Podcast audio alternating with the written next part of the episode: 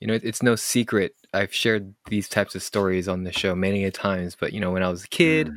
you know, living in course quarter, close quarters with my parents all the time, right? Our rooms were always so close together, no matter Mm. what our um, household situation looked like. But you know, you Mm. can't help as a kid. Sometimes you overhear your parents having sex, right? And you, I know. One of the greatest moments of, of our podcast was you telling me that story about a year ago.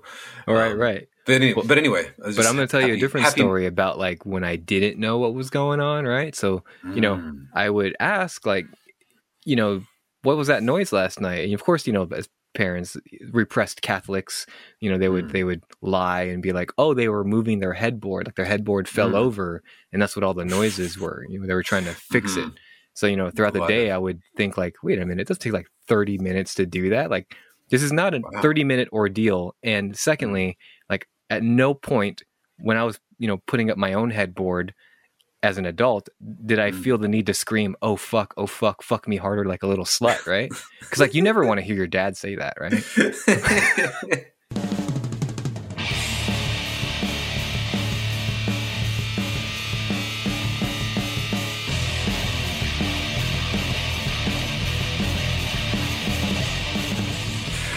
oh man, it's so true. It's so true. I just we just we just we rewatched Zack and Miri make a porno. Oh, And cool! that- you and your wife just, whole- just checked that out. That whole scene with the with with uh, Traci Lords and, and and and the young the young boy, uh, and all of the the anus play that's going Yeah, on. Yeah, yeah, yeah. It's implied. the implied pegging anal- scene, anal- yes. Yes. Ugh. Disgusting, but still hilarious when it's your dad. Yes. you know what my favorite part of that scene too is like when they're finished and you know they, they cut like i can't remember that character's name but like he's just in the background just like grimacing like We're doing a great job here, guys. yeah that is such a good movie man like it's raunchy as all heck it's like one of the raunchiest films that borders on Mhm. a actual pornography uh, that actual borders on actual porno but it it's, Yes. it, it's so endearing and it's full of heart like it's a it's like Mhm. you know if you can stomach that kind of content then like i recommend that Right. movie for everyone I was totally just. I had that whole Dutch rudder thing pop up in my head again when I was talking to my wife. So, for some, some reason we talked while she was like giving that. you a dutch rudder is that and like I couldn't remember what it was called. I was like, "What is? What does he call it when he grabs his own dick?" But then Seth Rogen is like moving his arm. like, I, got, I guess we got to go watch that movie now. And luckily, it was right there on, on Netflix. So. And then, of course, when you have a very, very close friend, like you know, you and I have done this before. It's like I grab my own dick, you grab your own dick. Mm. Yes. I you, Yeah. you I grab your arm, you grab my arm. Double Right. Dutch rudder. That's right. We ain't touching each other's dicks. We ain't gay. no, this isn't gay. This isn't gay. It just feels really good. It just feels really good. You're just palling around with your pal. You know? And I just love how how weakly Seth Rogen's arm is on his is on Jason Mewes's arm. He, and he doesn't want to be like, there. He was there to profess his love to Miri. You know, spoilers for the ending of that amazing movie, but he was just there to profess his love. He wasn't. He wasn't expecting to inadvertently jack off uh, Jason Mewes. I know none of us are, but we we end up doing it eventually Mhm. at any point in our life. Yeah, So, I- uh, that, that's that's the risk you have to take meeting Jason Mewes. Mhm. right. For those of you who saw the title of this episode and wasn't expecting that conversation, welcome to the Skinny with Mike and Adam. Today we're going That's- to be Dustin Kensrue makes a porno. That's a good title. I, I'm that was glad a that great title. Yeah, I'd watch that. I'd watch that. And and just like in Zack and Ah. Miri make a porno, like Seth Rogen's character makes a great point. Like, you know, Mhm. you if you hear that somebody, even if you hate them, made a porno, like you're gonna Mhm. watch it, right? You can't not watch it. Right, right. Rosie O'Donnell's in a porno. Like, why aren't we fucking watching that right, right now? now exactly anyway Oh, uh, man. but we're to be we're, we are going to be breaking down uh thrice's lo- 20 plus long career uh, and this is kind of in celebration of their 12th 11th I don't know. The, the, the counting gets weird, and we'll get to that. Uh, their new album Mhm. that's going to come out this Friday called Horizons East. And uh, there's rumblings that this is kind of a uh, um, concept, the first of a concept project in lieu, in kind of in lieu of a previous concept project that they've done before. Hmm, that makes me nervous. Oh, it does. And you know, I've heard a song on this one. You know, they released the lead single off of Horizons East not too long ago, and and in the announcement of this album, uh, and it's a good one. And you know, we're going to be talking a lot about a lot about good and great and amazing thrice albums and good and great and amazing thrice songs. So There's Uh, not too many to not gloat about. That's true. list. I think we're gonna that's- we're we're gonna start off with like you know their first one, and then it's gonna be glowing from there. Various forms of glowing. So we hope you'll enjoy that uh, further down in this episode. Uh, but first, Adam, we've been checking out just a few albums that came out this past Friday. We got some initial thoughts. I know you've been checking out Turnstile too, a little week after the rest of us have. Um, you know, so we'll, we'll kind of share our thoughts here at the beginning of the episode. And this is Mhm. kind of the beginning of the storm that's coming. That is the September lineup. Good golly. I know. The storm beckons. Recall elections looming in our state. There's a storm coming, Mike. There is. Oh my goodness. And it all begins right here with Turnstiles Glow On. I know that's an August album, but uh, Adam, you you were checking that out this past week. Ah, You know, yeah. the industry as a whole seem to be loving, seem to be glowing, pun intended, on this album. It's a very diverse album too, you know, musically diverse. It's got a little bit of it's got a little bit of rock elements, got a little bit of electronica elements, got a little bit of like a soul element too, I felt. Uh, how, how what was your thoughts on this? I know you weren't feeling it initially, but how has it grown on you? no, it's not. It's not gl- glow, grown on, grown on me. It's not grown on you? No, I know you mentioned like a let live pop punk vibe, and I don't hear it. Oh, So interesting. it, it it seems it seems long at 34 minutes and 15 tracks, um, and by the end, I'm just like I'm I'm, I'm kind of out. So Ooh. maybe I'm just I'm just not the demographic anymore, and that's I fine. that is a spicy take too, because you know I, I've when I heard it, you know, it was recommended to us uh, over on our Discord. Go check out our Discord, by the way. And um, you know, I, I checked it out, went in blind, never heard about this band before, and I really liked it on first impression.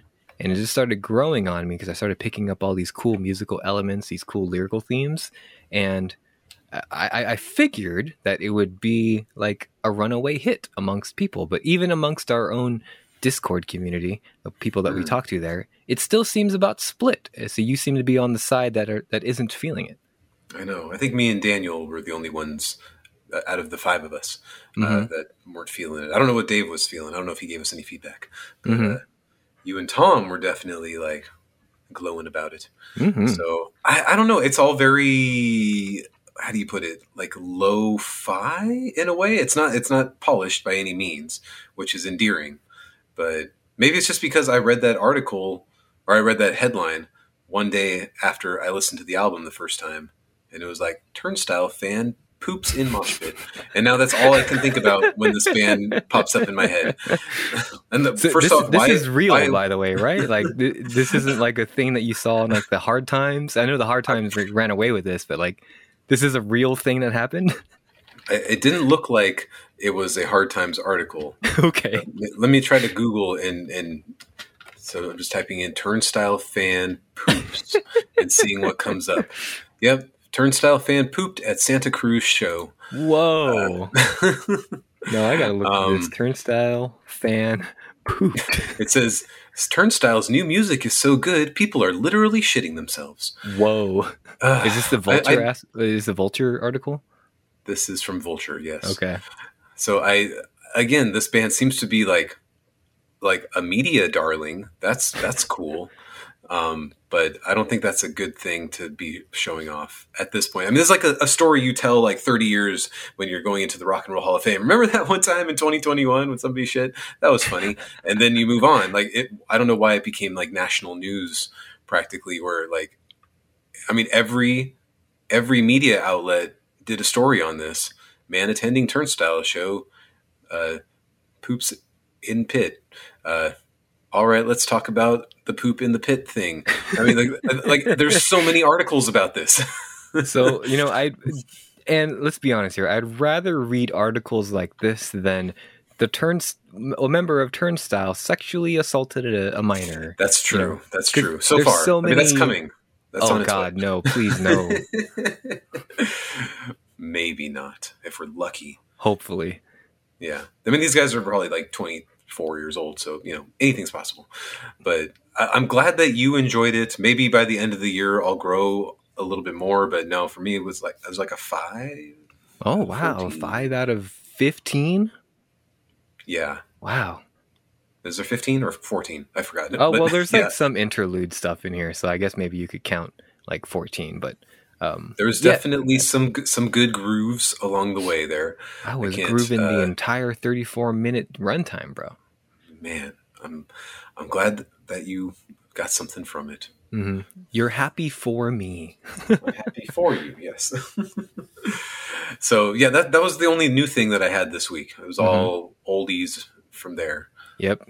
The calm before the storm. Yeah, absolutely. Yeah, But you know, I'm I'm only down to three albums for next Friday because I, I I'm not going to listen to Idola, and luckily Don Broco, for some retarded reason, bands are starting to push back their albums because of the vinyl issue, and I think I'm just going to go out and say it that that that's stupid. I I don't think that is a good idea.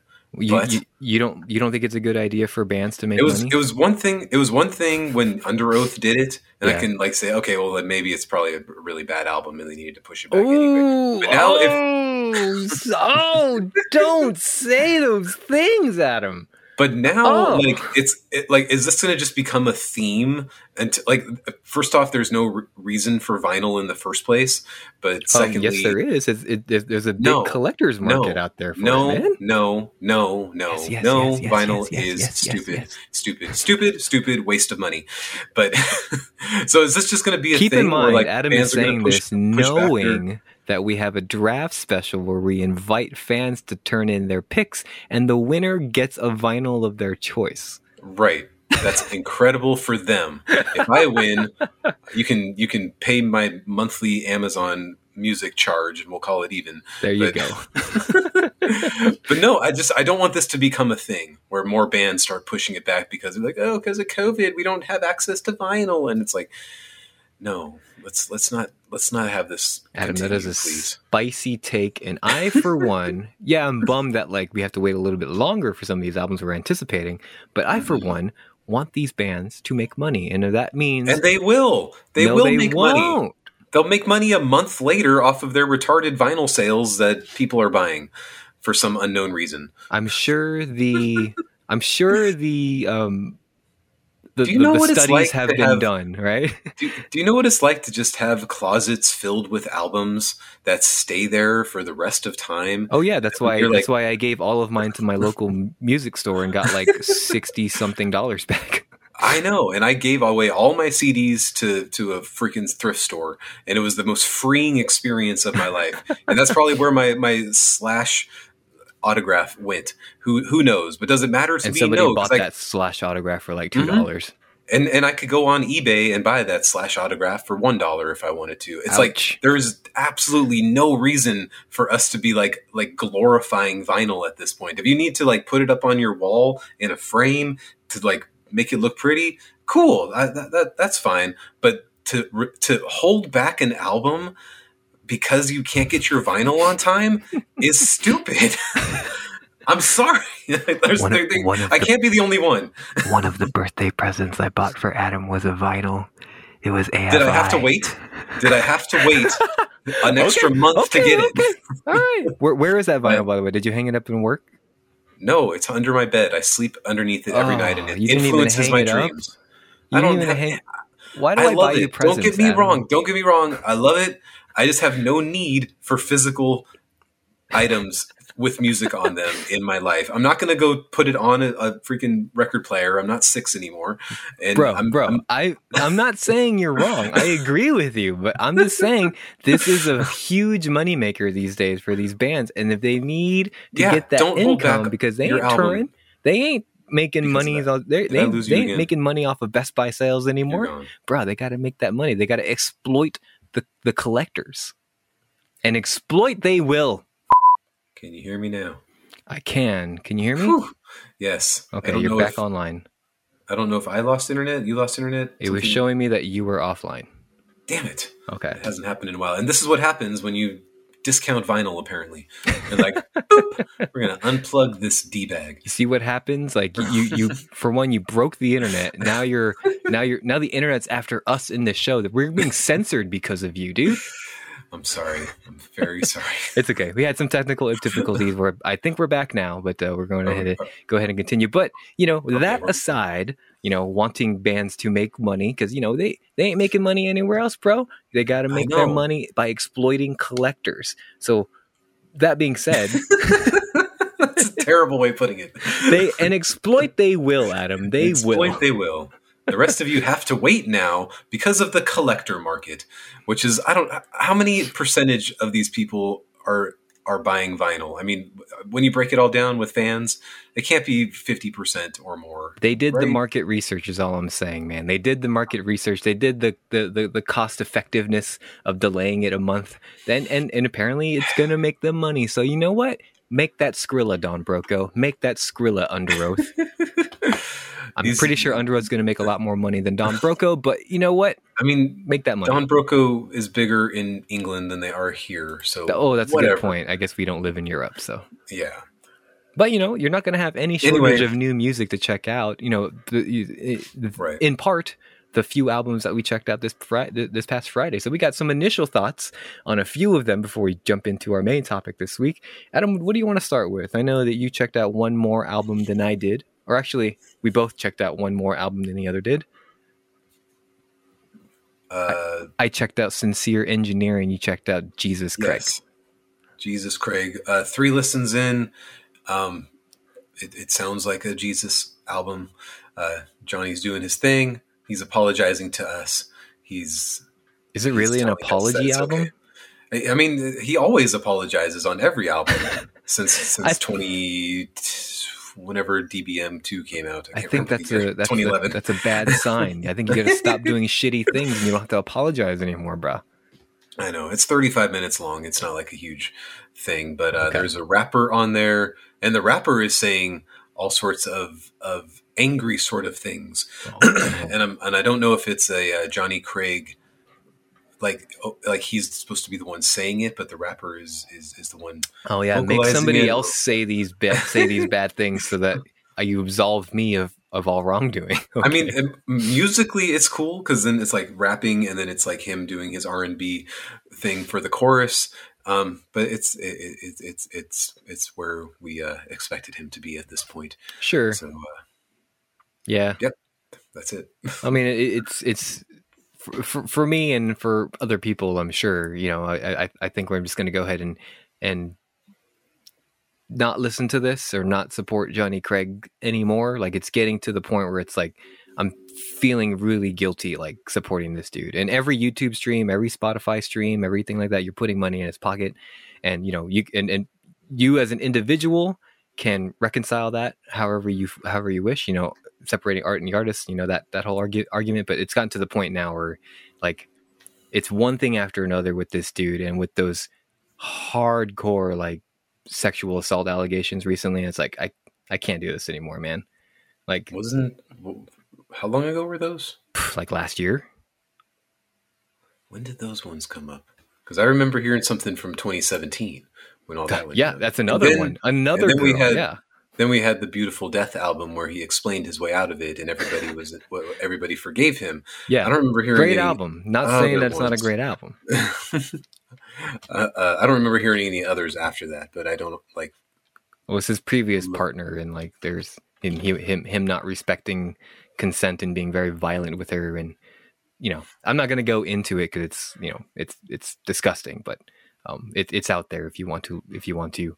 Um, check it out. And, and that and, this is piling on like all the other things with this homeboy too. And it's just like one thing after another with this guy. It's like it's getting to the point where it's like you know too many chances have been excused of. So but uh but you know it, but that that aside though this this this album itself is just kind of like oh you know what to expect you know what to expect yes okay so not his best work even like his best solo work just kind of there I don't know because usually his his, his solo albums are very 50-50 no, from okay. my experience. It, it's yeah. So um, don't have too much more to say about that yet. But I'll let you know next week. Yeah. He's still going to be here, Mike. He's not going anywhere. He's not going away. Whether you listen or not, he will always be there. He will always legal make action money. against he will always exploit his fans. Threatening legal action against rape accusationers. Oh, hold on. I just got an email from uh, the lawyer representing Jonny. Oh, great. I'm sued. Oh, you are great. sued. I got sued. Because he, he says somewhere in there, or the Something about rapper s- says that uh, if if you said it or wrote it or deleted your Twitter post about it, he knows, He knows he's listening to us He knows, right now, dude. and he's and, and he's taking names, and yeah, that's all that. But it's like from an angry rap guy perspective. So Mhm. you're just like, ah, oh, good thing it's not Jonny Craig saying this. oh, This okay, is- good. Yeah. This is this we're other safe ang- then. ang- angry, angry gentleman who I don't, I, I, I don't want to assume his his ethnic origins, but I'm, I'm just gonna say he's he's he's very angry in that song. Yeah. So so we're safe then. Like you know, I can I can ignore safe. this email. Is what I'm is what you're trying to say. We are we are in the media, and we've been talking about Jonny Craig pretty heavily for a lot of years now. Yeah. so, I want so he knows we're we're on his list of names. Yeah, I want to feud with Jonny Craig. That sounds like fun. But I know we should totally do it. a couple, a couple, uh, a couple more releases that came out this past Friday. Uh, what would you think, really quick, of the newest EP from Hot Milk? Ah, so hot! Tss, Ow! Uh, I I just want to know what happens when I'm dead. All caps. I know. So far, so good. I've listened to it like twice. I think. Cool. And uh, yeah, I really enjoyed the last EP. I know I forgot to mention it. Yes. Um, Are you feeling alive? I, re- I listened to that one several weeks ago and forgot to mention it on the show, but I Oh, cool. really enjoyed that one. And this seems to be just as good. That that one was from last year. That one was 2019, from what I'm reading. Four songs, damn. uh, and I believe this was a recommendation for us. Uh, I think in, in anticipation for this new EP. Um, Mhm. But yeah, this EP is is is is pretty good. That last EP was great. Um, I Mhm. think this one's gonna grow on me a little bit more. I, you know, I, when I listened to it, I thought like, oh, this is this is pretty decent. But I can see how this would have already, on first impression, grabbed people and, um, you know, you know, had had had you know Had their way with him. Yes. had their way with them. Yes, that's the word. Jonny. Craig, get off of our podcast now. Ew! Stop. Jonny Craig's hot Um, milk. Ew. Ah, where did that come from? Jeez, I was just making a, a friendly joke about like like consensual relations. You did you went too far. I am the problem. I know. um, I hope this band can someday afford a full album. I mean, Well, you know, I feel weird when they when they make when you make two EPs and you still haven't made a full album yet. There's something not right about You know, that. I felt like this EP was the proper length.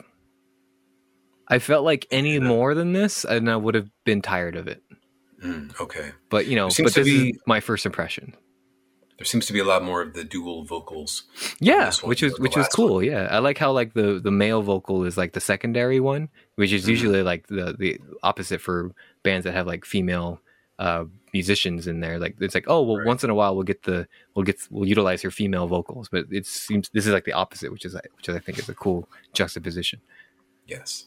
So uh, that's about where I'm at Yeah, with the new stuff. I think um, Uh, I'm listening to the the new Vampire Money EP. As oh well. cool. Yeah, that came out. uh Oh, that that that that already did come out. Yeah, that's right. Yeah. So it's frightening. It's it so is. frightening. It's like, like you're not dead, but we are. Like that was pretty cool. oh, but you also checked out the the new Hawthorne Heights, didn't you? I've started that one. I'm like three listens into that one as well. The rain So far, just so good. follows me. So far, so good. I mean, again, I, I know I, I mentioned to Daniel yesterday that I always expect Hawthorne Heights to suck. And then I listened to it and I, I've had a good time ever since. I think the Skeletons album was really like the last one that was kind of like okay. Um, and that was 2010, right? Yeah, that was a while ago. right. ago. Yeah. So 2011 and beyond has been pretty damn good, in my opinion. Well, can I say this? The Mm-hmm. rain just follows me. Is fine.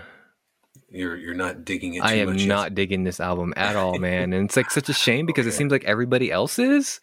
Hmm, okay. You know, you I, I follow this band on hot on, on Instagram, and you know, of course, on Instagram, everyone's gonna be like, "Oh, your album's so good! Oh, it's the best work you ever did!" Oh, uh." but like, and then It's I'm like reading old it. ev- stuff and new stuff at the same time.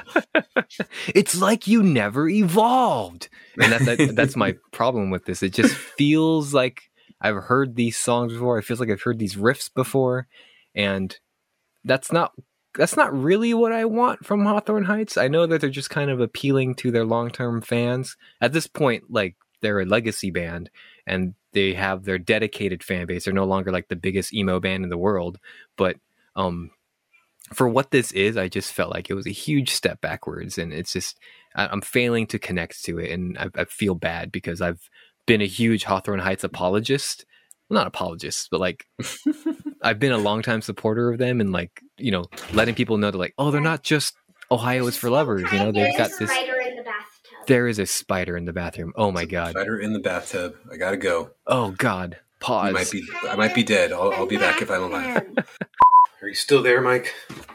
Well, I it's it's it's weird cuz like when you left, I got attacked by a spider and now I'm dead. Oh darn. Well, ours was uh, not not not a venomous spider. Was uh, Okay. I'm assuming yours was. I'm speaking to you in the afterlife now. yeah, so like uh, I I managed to log in from hell. Um so uh, apologies for the fire and brimstone in the background, but uh, I just we're like just Dustin, just like Dustin said three years ago, godless sodomites. Remember, he called us that. And That's so true. There you are in hell. We're gonna still talk about thrice. Yeah, he was right. It's- yeah, that's right.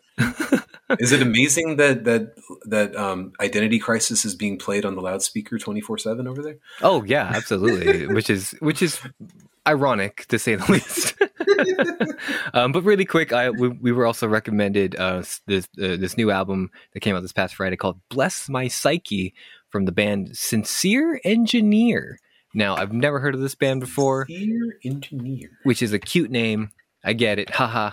Uh, but uh, man, what a surprisingly cool album this is, man. It's a guy like that's Hmm. you, so you know the the countless at this point, countless sad girl art pop albums that we've been listening to over the last couple of years. So many. We love them all. So imagine that with like a midwestern punk, the midwestern emo punk aesthetic.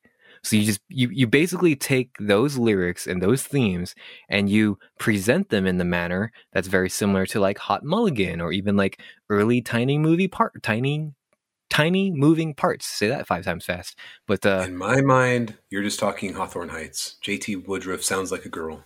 He is emo. a little bit, yeah, yeah. I mean, even just- it, it even sounds like Hawthorne Heights at some points. Yeah. It's the same album. Like I don't know why you like this and not the other one. Oh, and really quick, the in in the rain just follows me. Those screams are, oof, They're rough, painful, dude. but now I'm now I'm accepting them. They were painful last album. Yeah, Now they're just like, well, it's just going to be this way now. I know, and it, I, I just have to try to get used to it, and it's and it's rough. But um, but anyway, uh, for sincere engineer, this is a huge surprise. Yeah,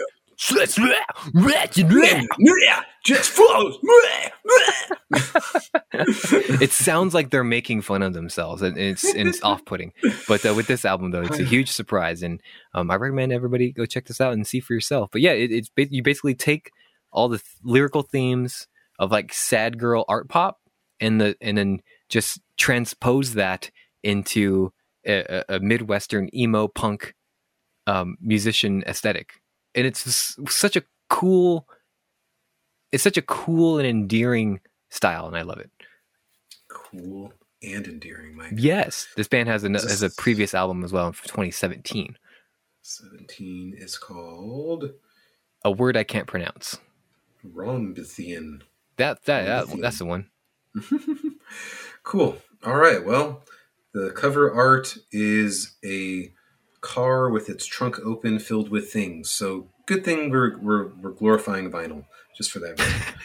We're that's what you glorifying homelessness. you did this, America. Uh, that's what I want hanging up in my office or bedroom. Yeah. Do you want that vinyl so you can hang it up or put it underneath your bed?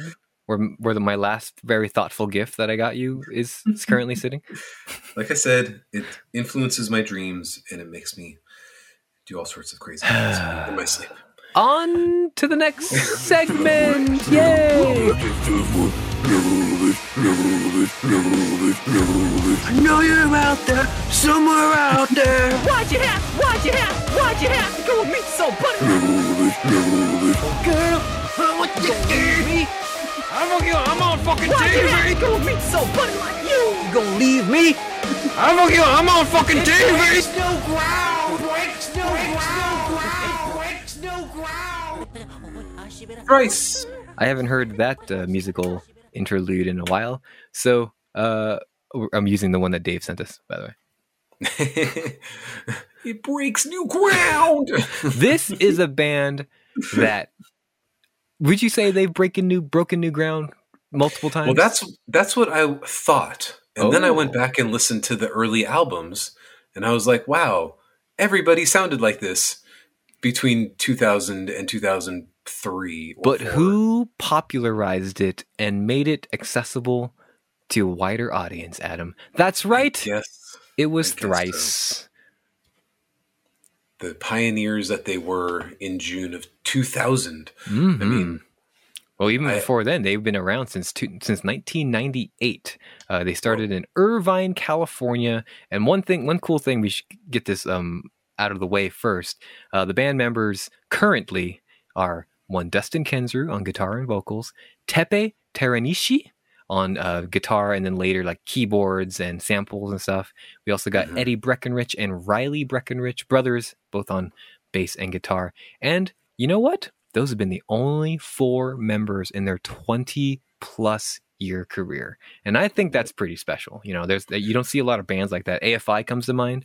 Um, I know they had like an early lineup change very, very early on in their in their um, career, but for the most part, it's been those four guys, and mhm. thrice uh, very similar. You know, Yeah, that's pretty surprising. I mean, and then Dustin goes off and does solo work, and Teppei is right there producing it. Mhm. And then the brothers go work at coffee shops and Walgreens, and then sit around and wait to get a call from Dustin. Like, oh, did he call? Oh, not yet. oh, okay, because I gotta go make my money elsewhere. No, Maybe I'll get making- some tips today. We're making fun of him. But uh, yeah, so we're going to talk a little bit about Thrice on this week's episode. Again, in anticipation for uh, this Friday's Horizons East. And we'll get to that uh, once we're done talking through their long standing up and down career. Uh, they've broken up once for a good while and then came back with a vengeance and you know so we'll, we'll talk about all that and there, there there are various stylistic changes and where you and i adam have kind of like come into their career. Now um i guess we'll just get started at the beginning here. Um identity crisis was their first album and this came out in uh, june of the year 2000 this this came out on a long long disbanded label called green flag. Uh, this was kind of off of demos that they release as uh, uh, like a self-release demos EP called First Impressions that they released the year prior, and um, so they were kind of making a name for themselves in the Southern California music scene, and they kind of got picked up by um, some dude who like who who like had connections to like Sub City and Hopeless Records back in the day. Uh, so they released this off of off of like a like like, like under like a sister label called Green Flag, and uh, yeah, this, so you know they had some hits off of this one. And Adam, um, just keep in mind too, I forgot to tell you this off air, but like as we're going through these uh, albums, you want to let me know what you want to what, what what song you would like to play uh, I in the background. uh, obviously Phoenix Ignition feels like the Phoenix the standout Ignition. track. Yep, There's absolutely. still a, a few other good tracks on here, um, but not too many. TNC also comes to mind. The closing track, you know that that's another song that they um, have have, and we'll, and we'll talk about too talk about this too with- during their breakup. But like, this was a song that they used to play a bunch, and then they retired, and then they brought back for their farewell uh, tour in to the 2012. But yeah, TNC is a pretty good closing track, especially you know this this. If you listen to this and you listen to Thrice's most recent album, it sounds like two completely different bands, right? This is like oh, I more- know. They they sound like like middle schoolers, just like making a, a heavy metal album more than anything. and that's not far from the truth too. They were super young guys. They met at the skate park too. You know, back in the day, back in Orange, California. Um, I think like Teppei and Eddie. I think I read that they met at the skate park, and uh, and, and Eddie brought his brother Riley, who was also a musician, to um, you know to to jam with them, and then they, I think they knew. Like Dustin and Teppei knew each other from school, I think it was called. So, yeah, so they just kind of met uh, just because of you know they were friends with one another and they they've been they've been in a band all this time. But um, you know, so this is their first album, Identity Crisis. As you as you can hear, Phoenix Ignition. This is one of their more popular songs. Definitely always gets the crowd um, gets the crowd going every time that they play this. Does it, live. Mike? Does it get the crowd going? I'm not sure. Anymore. This song also potentially kills fans. Adam, what am I talking And- about? potentially kills fans, starts riots, and Dustin's just up there like, I fucking hate this song so much. Why do you Oh, yeah. morons want to listen to this? But let's play it again. You don't I was gonna make the joke that when like the other three guys met and they're like, "Oh, we need a singer," and they're like, "Oh, you, I know this guy who's always talking about uh, marital intercourse all the time. we should get him to sing for us." right, right, yeah. Um, but yeah, that, that, that's what Phoenix Ignition was. It was just like, like you know, it starts off just, just uh, almost acousticy, and then it gets super duper heavy, and of course, the crowd goes nuts in Mhm. any show that they're at. I'm sure, no matter how old the fans seem to be getting. Oh yeah. Um, but in in 2012, when we were all in our ripe early 30s, um, nice young gentleman jumped off of the top balcony. That's pretty far of, of a fall. Yeah, we were at the House of Blues in Anaheim, so they, that, that's a multi-leveled uh, venue over there. And yeah, some dude just decided to jump right off the 2nd floor. And like I was sitting there before that show, just thinking like, I wonder why nobody jumps off of that thing. You know, just just to, to join the mosh pit or something like that. Oh, uh, what, I, I remember just having that thought, like that would be interesting, and then it just happened. It's, al- it's almost like in my memory now. It's like, did I make up that memory in my head? But then I'm like, no, because I vividly remember security like pummeling him with their fists, and him pummeling them back like pretty brutally, and and then being like, hey guys, it's just like kind of hanging out with the music. I'm Dustin Kensrue, bro. Yeah. And, And like, Dustin Kensrue and all of his like, you know, charisma and energy seemed seemed very like almost nonchalant about it. Mhm. He's like, I mean, "Hey, he's guys, just getting a job done. Oh yeah, He's yeah. just getting getting his job done so that he can take his kids to Disneyland afterwards. Oh yeah, Um, they were pa- like, they were "Hey, waiting guys." patiently outside. so um, yeah, I, th- th- that was a pretty intense moment of both of our lives, I believe. Mhm. And Phoenix Ignition will always be that track. But this Mhm. album at 35 minutes takes a long time, doesn't it? Oh yeah, I mean this is rough around the edges. It is definitely my least favorite um, Thrice album. Just you know, just because Mhm. like, you know hardcore punk isn't really my like cup of tea. Like it, it just kind of sounds the samey to me. Um, Well, and this goes into like the Metallica style as well. Yeah, you can tell yeah. Teppei was very Metallica oriented yeah, absolutely. going going into this. and you know, as we'll hear in future albums and future tracks that we'll listen to, like Teppei, very technically sound as a guitarist too. I, I think I think we can say the same thing about Dustin too. Like both of those are both of those two guys are just very technical with their guitar work, almost like to a um like music theory uh a point of view as well. Um Mhm. and it and it it it shows in their creativity as well. But you know, because they were so young too, and you can tell, you know, they're from Southern California. They got that Southern California hard rock vibe. Uh, this is this album is what it is, and it's surprising, you know, going forward to see how this album compares to Mhm. future albums. Right. It's it's amazing. And were they like on Tony Hawk games at this point? Not it seems like they would. point. f- It seems like they would fit in this. Like this style would have fit in on Tony Hawk games. Well, let's get to that then. In their Is, next is that what happened? uh, Illusion. the illusion of safety which came out pretty quickly uh, uh, after them a short a short-ish turnaround uh, february 5th 2002 they were on Hmm. sub city which is a, another sister uh, label to hopeless records uh, this was their breakout album this is the one that they um, that hopeless and sub city were kind of like really banking on this band they were getting they were getting a lot of buzz around them in the in the early aughts uh, they were they started touring with um, Midtown and Hot Water Music and Alkaline Trio and you know big bands like that. Uh, even like bands like Con- and bands like Converge and stuff like that. So you can see like the how varied their musical style was. That they just kind of toured with all these different types of bands. And they co-headlined with Coheed and Cambria. Yeah, which was another band at this time was like you know And they were on making a big Tour. name for themselves. Yeah. so you know they would they would play like you know various other festivals, a skate and surf fest, which I remember wanting to go to a long time ago as well. Um, but uh, yeah, this was the album that like they made a name for themselves, and like lots of songs on this one made its way to like Tony Hawk and like yeah, I think Mm, even like okay. one of the Madden games uh, had one of their songs on here too. Hmm. Interesting. I don't see that on Wikipedia, but I'll take your word for it. Well, because I've I've played these games, so I, I know that some, some of these songs come here. This isn't my introduction to Thrice um, either, so we'll get to that in just a bit. But do we want to go with the, the the obvious choice of song to play here? Deadbolt.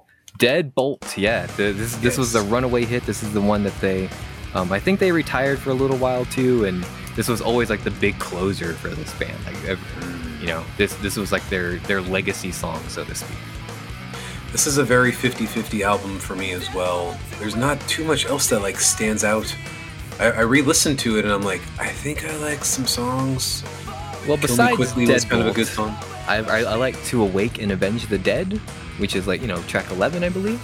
Um, Mm-hmm. that, that's a pretty dope song. I know they play that live a couple of times as well.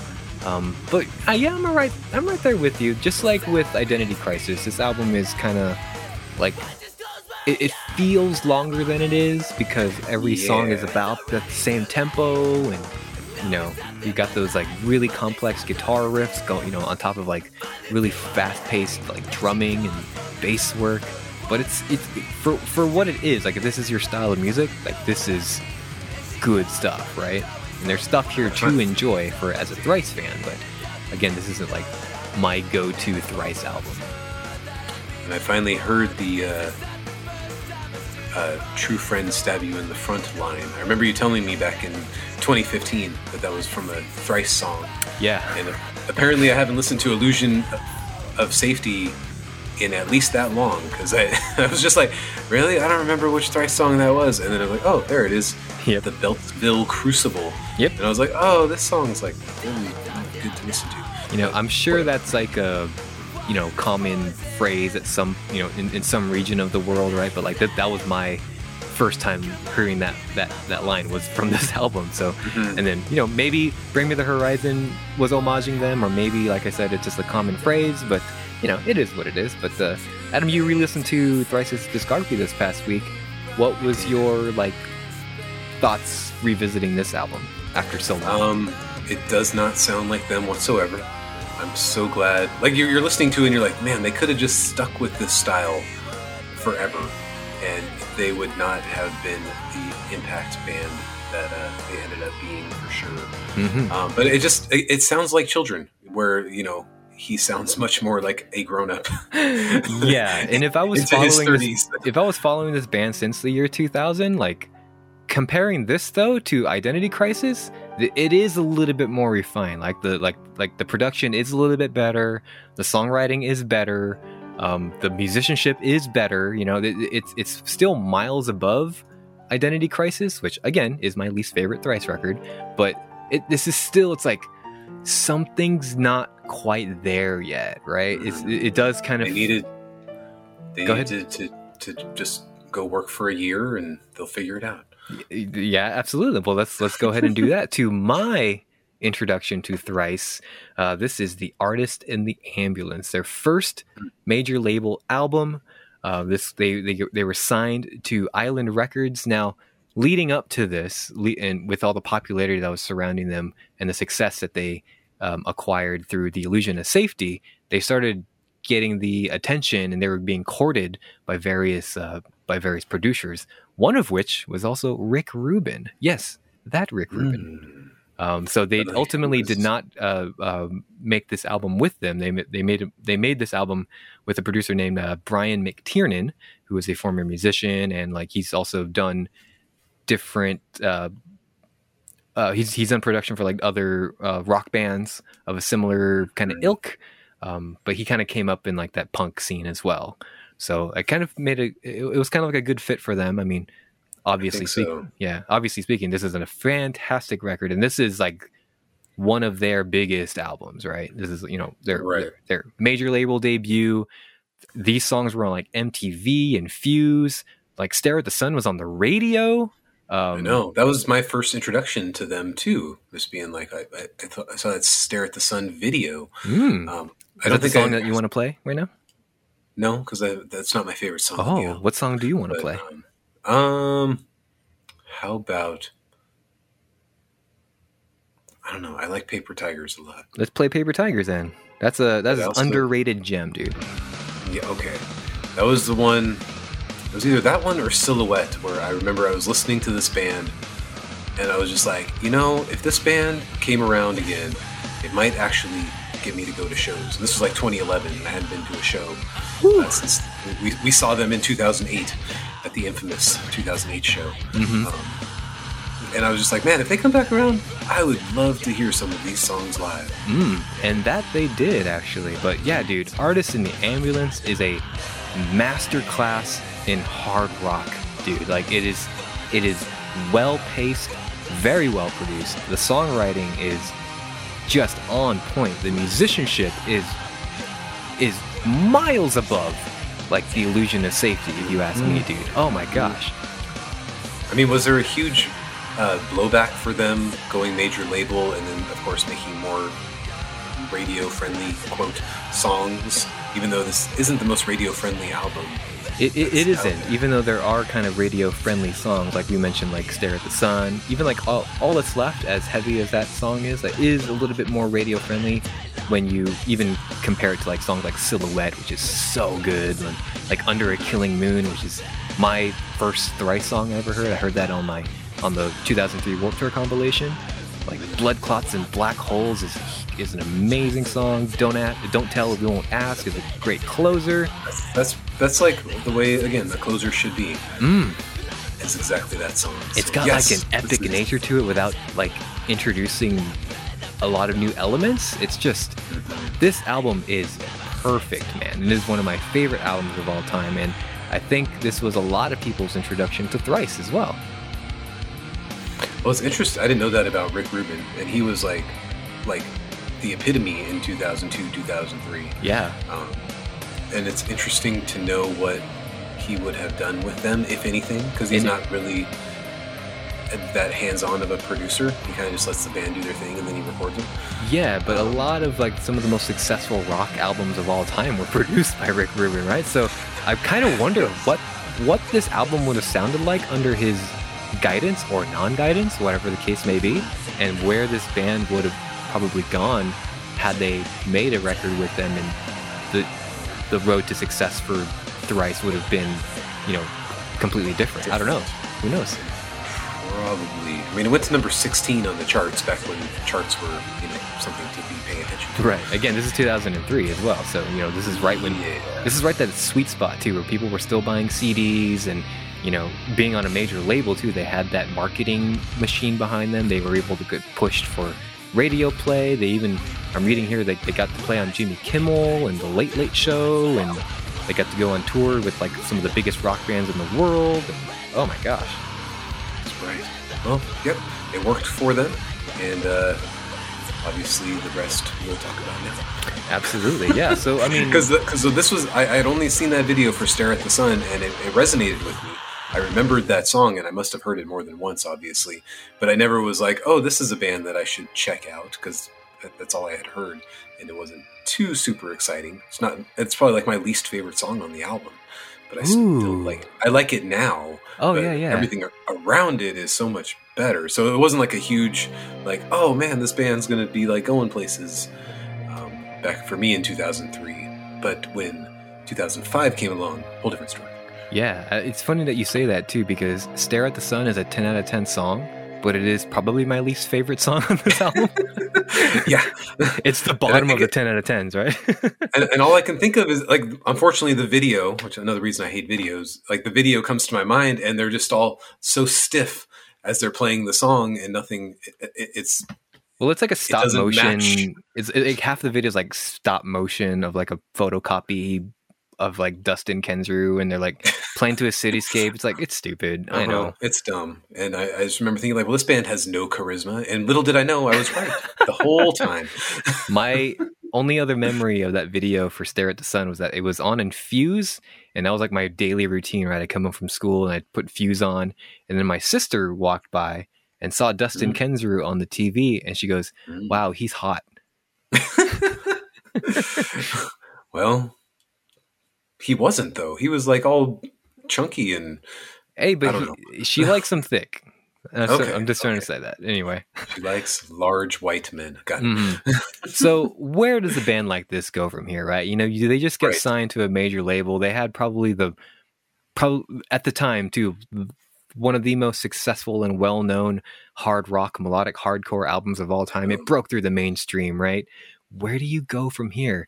Well, that's the fun part with every band. What do you do after you get famous? Either Right. you you love everything and you make a shitty album, or you hate everything and you make a shitty album, or you hate everything and you make a really good album. Oh, well, one of those things definitely happened thrice. So they could have just as easily coasted on this sound for maybe two or three more albums, right? They could have Mhm. they could have just done that and pocketed their Island Records paycheck, but no, Yes. they wanted to be artists and what artists do is they push the boundaries of their own talent and their own creativity. And in 2005 october 18th the long awaiting sequel to the artist of the ambulance that's right Vheissu was released. And How do you boy pronounce that band? How do you pronounce that title? Vheissu. Vahisu. So this the official skinny pronunciation is so this was where I took notice because I saw Oh. image of the invisible video probably on Fuse. high production like, values on that music video dude Oh, yeah, and I was like, and immediately I was like, well, this seems to be a band that has charisma. Little did I know that it was just. It was all the director. a. Cam- camera tricks, but um, but it seemed like it was there, and I was like, "This seems interesting." Okay, cool. And I, I didn't remember them being the Stare at the Sun band because I was just I, I didn't even know that was the same band. Because again, one one one song, no charisma. The other Right. the other music video, lots of charisma and high production values. And I remember seeing like you have to watch all the way through to the end of the video so that you can finally see the name of the band. And if you were not interrupted by anything else going on around you for that four seconds that they would leave the name of the band up, lucky. And I was there. I was like, oh, thrice. You know, like like Mr. Burns said on that famous Simpsons episode. Not Once, not twice, but thrice. so it just it stuck, and I was like, okay, cool. And then forgot all about this band until Yeah. 2008. But we'll get there. We'll get there in, in 2008. But anyway, for you, whole different story. For me, as a guy who heard um, the song, oh crap, Under a Killing Moon on a compilation track, immediately bought that album like the week I heard that song. I was like, I need more of this band. Fell in love with that album and waited two long years for more songs that sounded just like that. Boy, was I confused. But you know what? I stuck it out. Oh, Because I, I, can imagine for this album for hardcore fans, as soon as you get to track four, you're just like, what is this, dude? This is this is not going to be one of the greatest songs they ever wrote. Like, And I I- this band is anymore. And I will admit, to my shame, 2005 Mike was a fucking dumbass. And and I heard It like, and I heard like you know track four Atlantic and track five For Miles, and I was like, man, I wish they, I, I wish they didn't go in such a mainstream. Uh, right. So I was like. I wrote this song off. I wrote this. Ba- I wrote Wow. this album off like halfway through right? And then Music Box comes on, and I'm like, oh wow, this song's really good. Like it's Oh a really God. good song. and then by the time Red Sky comes on, I'm like, well, this seems like kind of like a generic kind of closer. You know, I don't know about this album. generic, generic closer. Oh my That's God. what I said It's to so myself out loud while this album was playing on my funny. You were, high definition speakers in my apartment. But you were um, 19 at the time, right? I was 19 at the time. Fir- freshly Smart- moved smartest- out too. smartest man in in the room. Yes. All right, I, I've never been as smart as I was in t- than I was in 2005. trust me. But I did not get it. I went in expecting the Artist in the Ambulance Part Two, and it wasn't until like I'd say like tw 2006 or so, right? That like again the greatest year in music, but like it wasn't until like 2006 where I gave this album like another chance with another set of ears, and I was reading like other reviews from uh, magazines and reviewers that I trusted, and, and they were saying these things that I didn't notice, and my God, transcendent.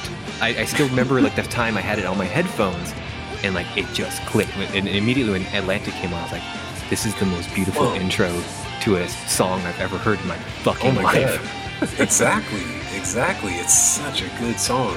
Yeah. Um, and yeah, it, this album even took a while to grow on me when I listened to it finally in like 2011. I think it was when I finally absorbed. Yeah, because it was after Major Minor. Um, and I, I had the same kind of experience of like, why are we changing this? This everything was fine.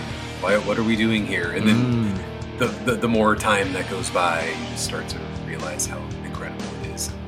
Like, oh, what stupid people didn't like this this this album because they're stupid. Oh man, I'm so glad I'm not stupid. Yeah, I'm one of those people. I was stupid, but uh, but of course, with the benefit of hindsight, right, and seeing their their career grow and move on from here, my goodness, they were so right to make this move and to make this move right now, while all eyes were on them, while the industry was looking at them and expecting them to be the next big hard rock band. Like they went into this Yep. super experimental art rock uh, uh, direction, and it worked for them. It was a it, these songs aren't like you know if you go in expecting like a hard rock album, right? It's it's confusing, but like if you listen to it with your own set of ears and expecting it to be what it is, my goodness, these are some of the best songs they've ever written in their life, and which such Mhm. which such like boldness too. Like track three, "The Earth Will Shake," is like a Mm. prison chain gang song. Mhm. Oh my So gosh, it's about like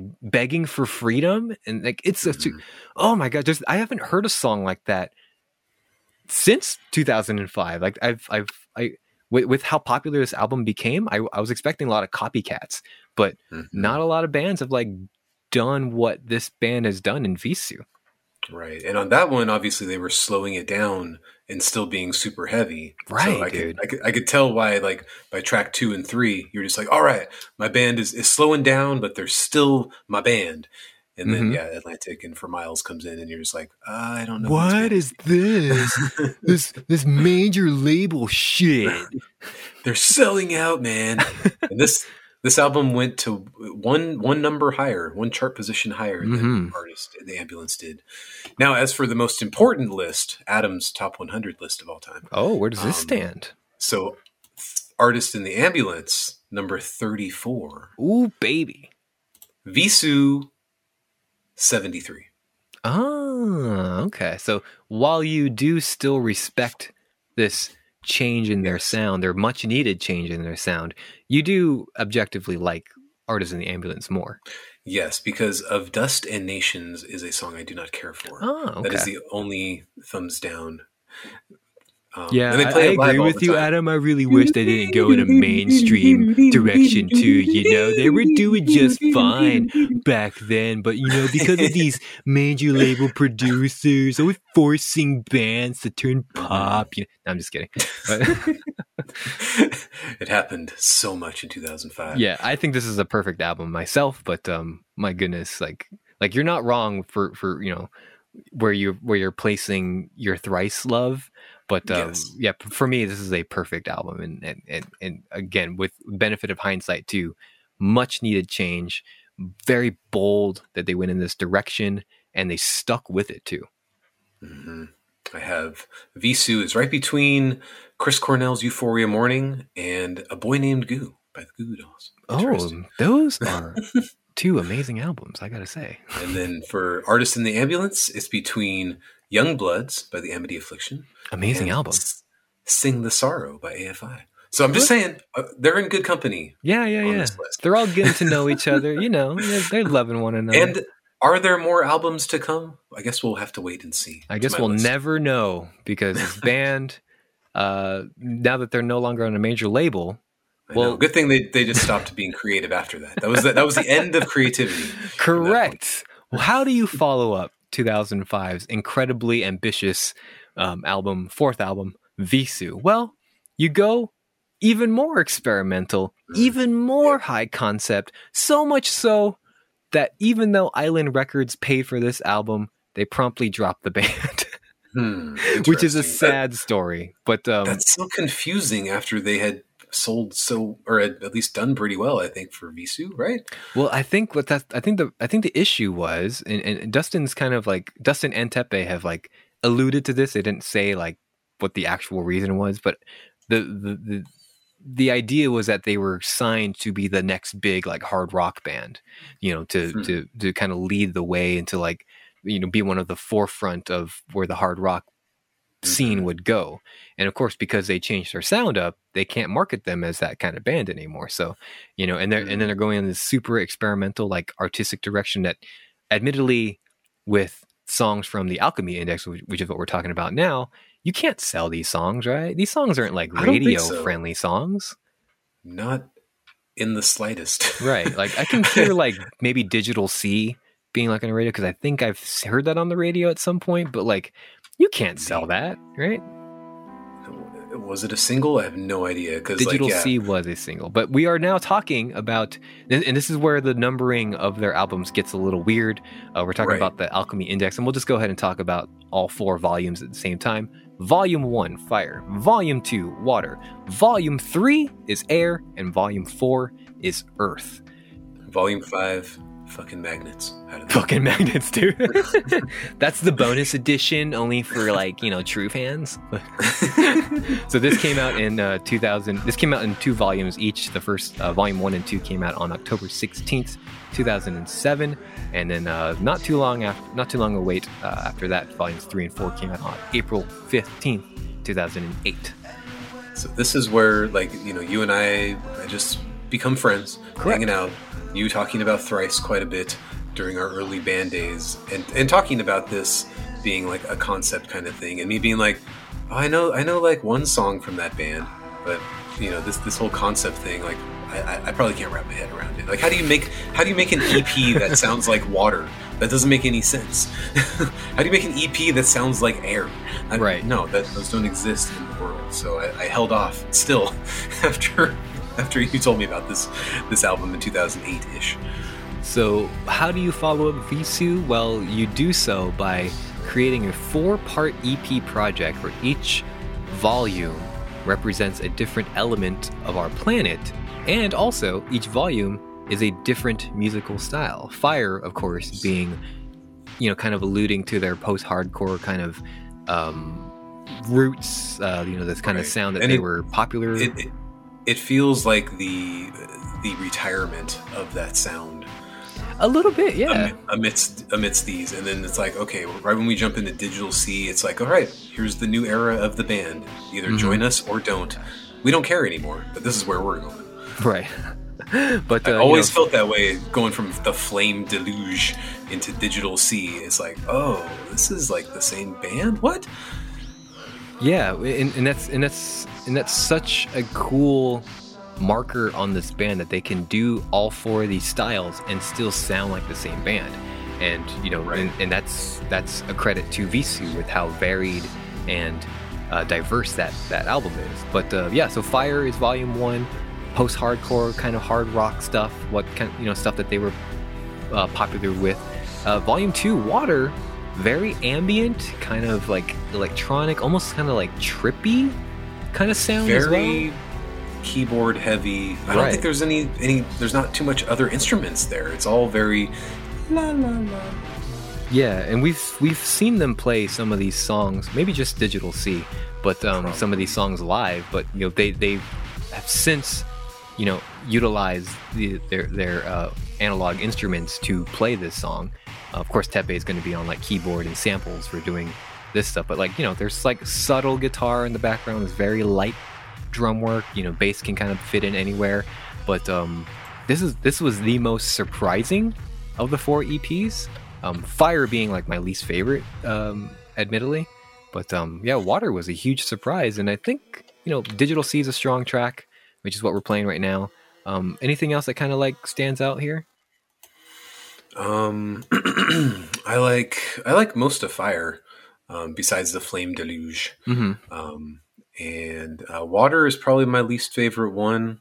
There's only like a couple or maybe three tracks on there that I'm Oh, okay with. It, it, it's very slow and like I just I, I really want to get to the to the other two EPs when I'm listening to Water. Like I'm just like, okay, this is like 27 minutes of an EP. I'm I'm, I'm ready to be done. right. Even yeah. though it's so experimental, and again, I can remember thinking like, how do you make an EP that sounds like Water? That doesn't make any sense. And then you listen to it, and you're like, oh, that's so cool. once we're done talking about three and four, I want to talk about some behind the scenes videos that I saw about them the making of these EPs. But uh, Mm. anyway, volume three, Air, that's my favorite.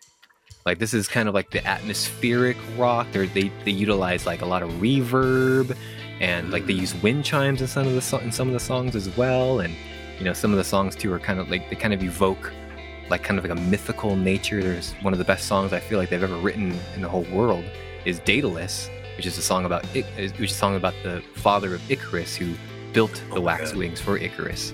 And um, so good. that song is so good, So dude. Good. Broken Lungs is a great opening track. Like a Mike, song. do you know Huh? that I'm looking up our set list from June 17th, 2012, Oh, right now?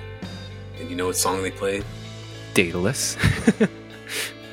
And Broken. and Digital Sea. No digital Sea, Mike. No digital Sea. Uh, I think they did. I no broken lungs. I've never heard digital Sea, Mike, and you and I have been to three thrice shows together Well, then how come how come I remember hearing Digital Sea? because you made it up in your mind, bro. I guess You so, dude. now, what were you gonna say though? Come actually, On, they only they they only played broken broken lungs was the Oh, okay.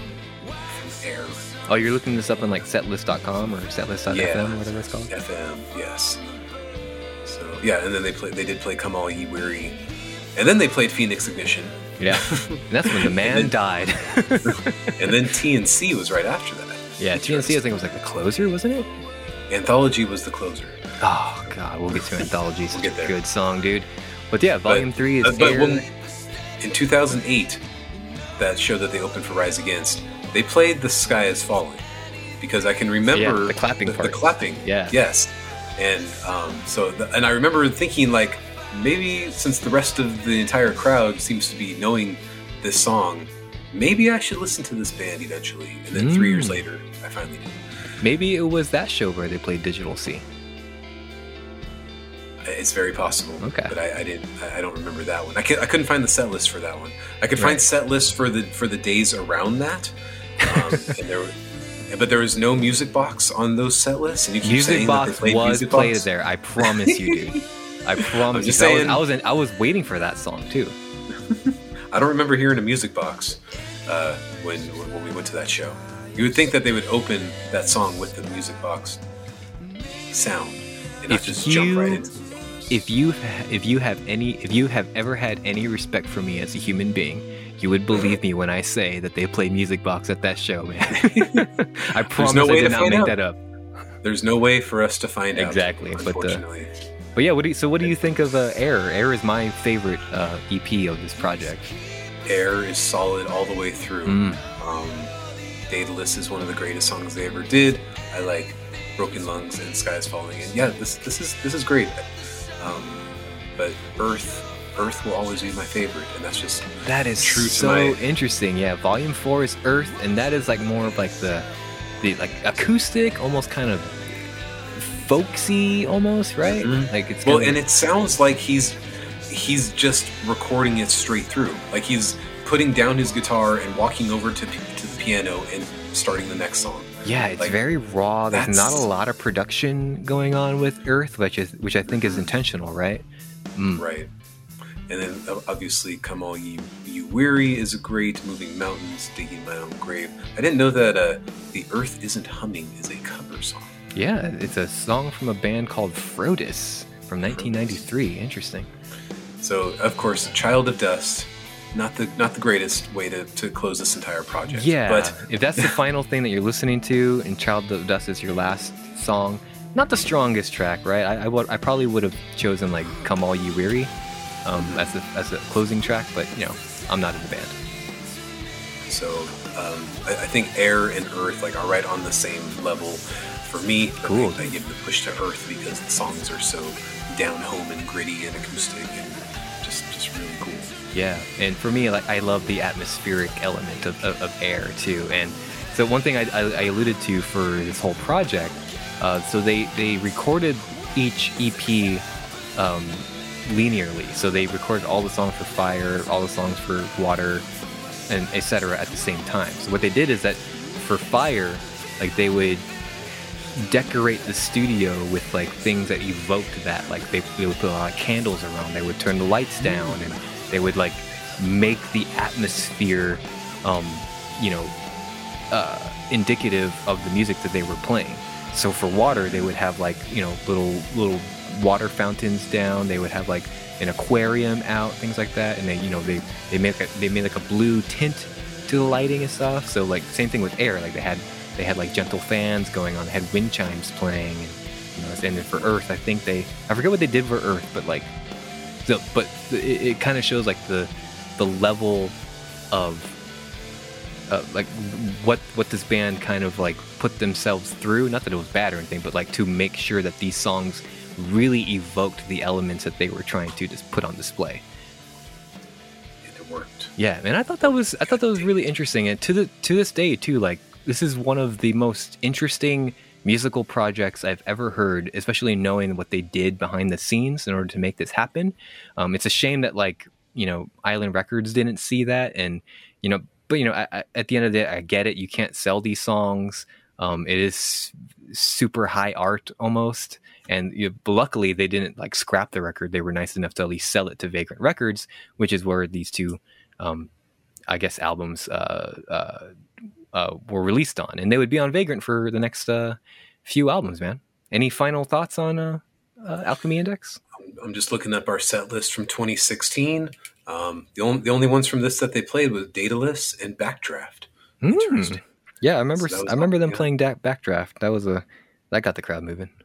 hmm And Deadbolt was the second to last track. Very cool. So, wh- how do you follow up two high concept albums? Right, you got Vheissu, Right. dude. You got this high art music project that like few bands would even attempt to do with the Alchemy Index. Yes. How do you follow that up? Well, you just do a little stripped down uh, album. You pick you pick up you pick up where Earth left off. Correct. and you're like and, and you, you you evolve through the the index into what beggars becomes Beggars, 2009, dude. It's such a perfect evolution and this was this was the album that like first really sucked me in with this band i don't remember what order i listened to all of them but this was the one that stood out Do you remember what your I first Thrice album was? Was it this? i have a feeling you gave me like artist vheissu alchemy beggars and major minor like all of those at once and i and i absorbed all those um Did you go in like release order?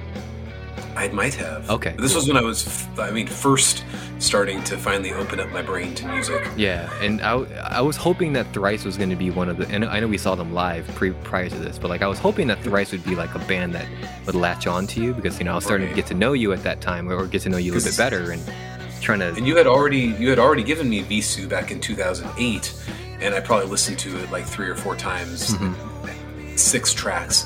It was just like, well, I, I uh, like I didn't have a system. There, I, I had, I hadn't developed my system for absorbing music. But also, just you were well, like, I liked their old stuff better. You know, it, it, they should have went. They should have stayed in that direction.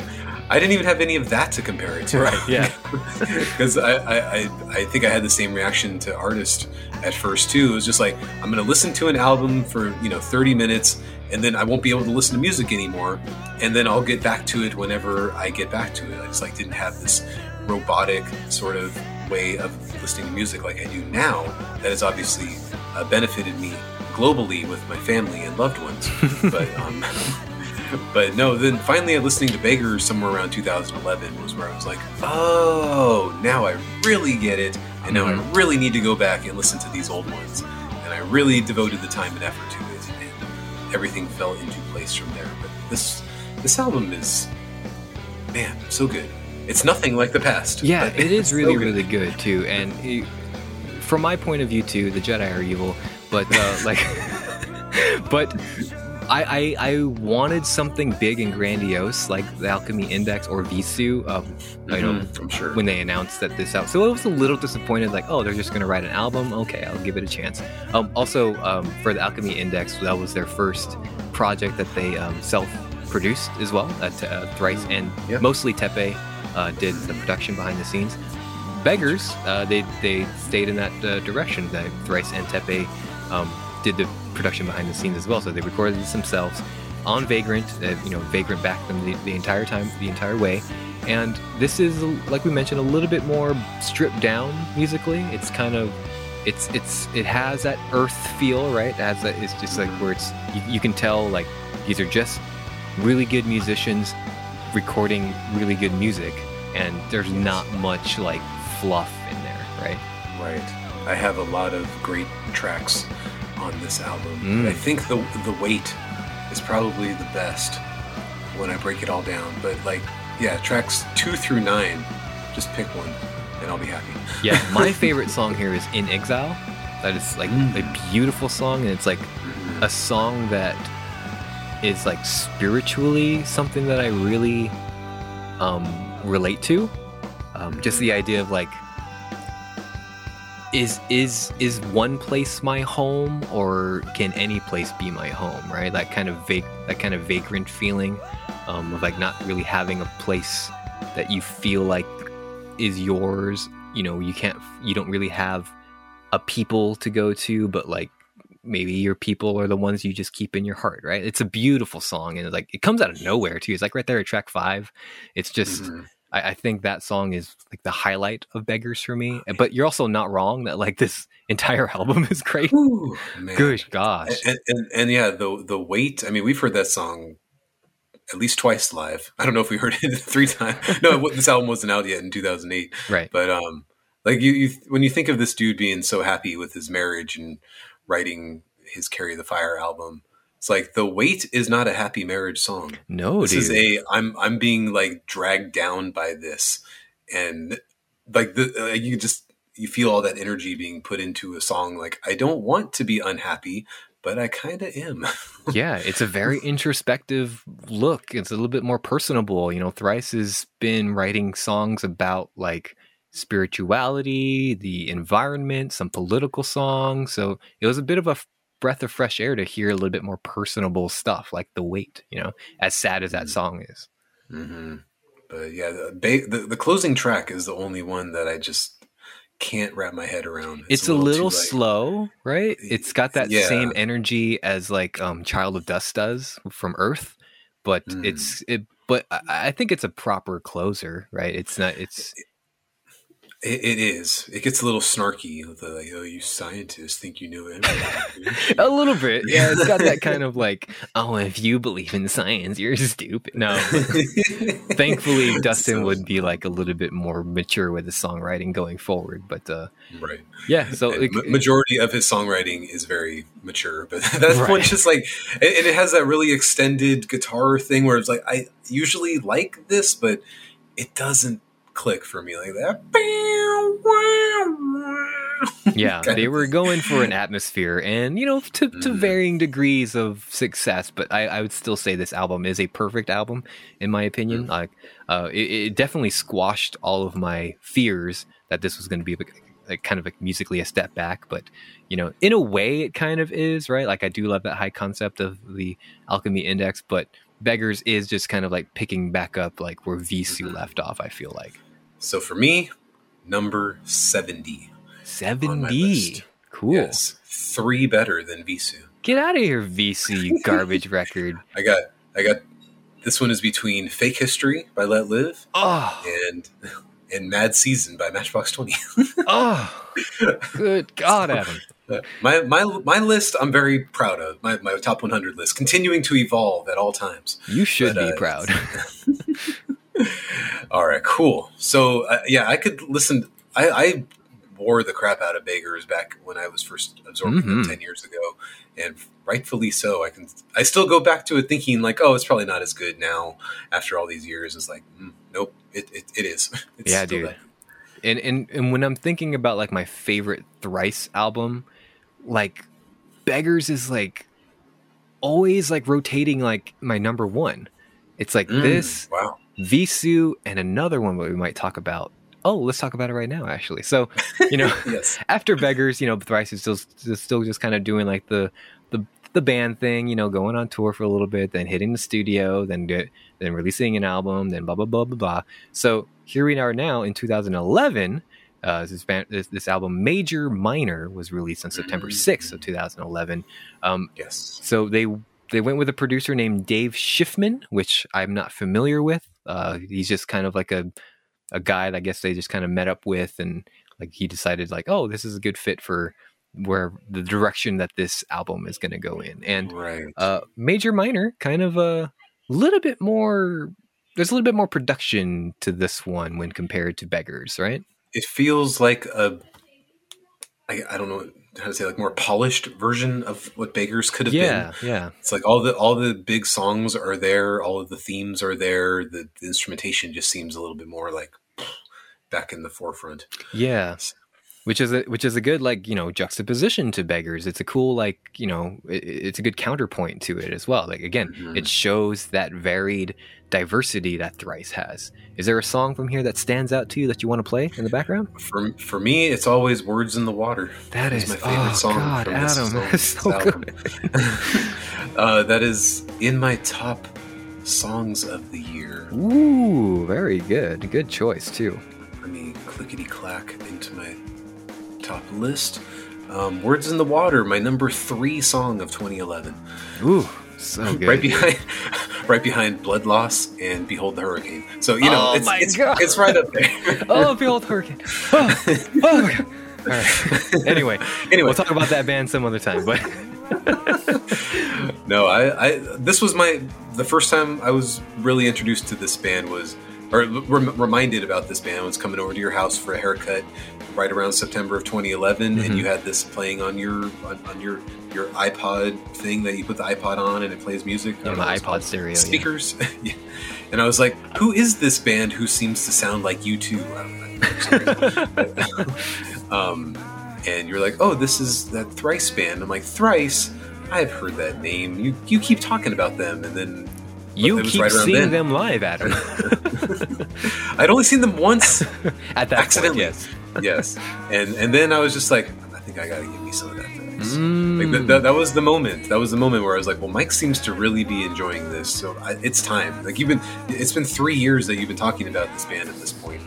I, I should absorb music. We're And- not in a band anymore. Like our literal last show was right around that time. oh, you're right. Yeah, it was And so I was just like, well, instead of playing music, I'm going to shift all my focus to listening to music yeah. all the time, every day, regardless of how many children I have. And and at and that this point, you had zero.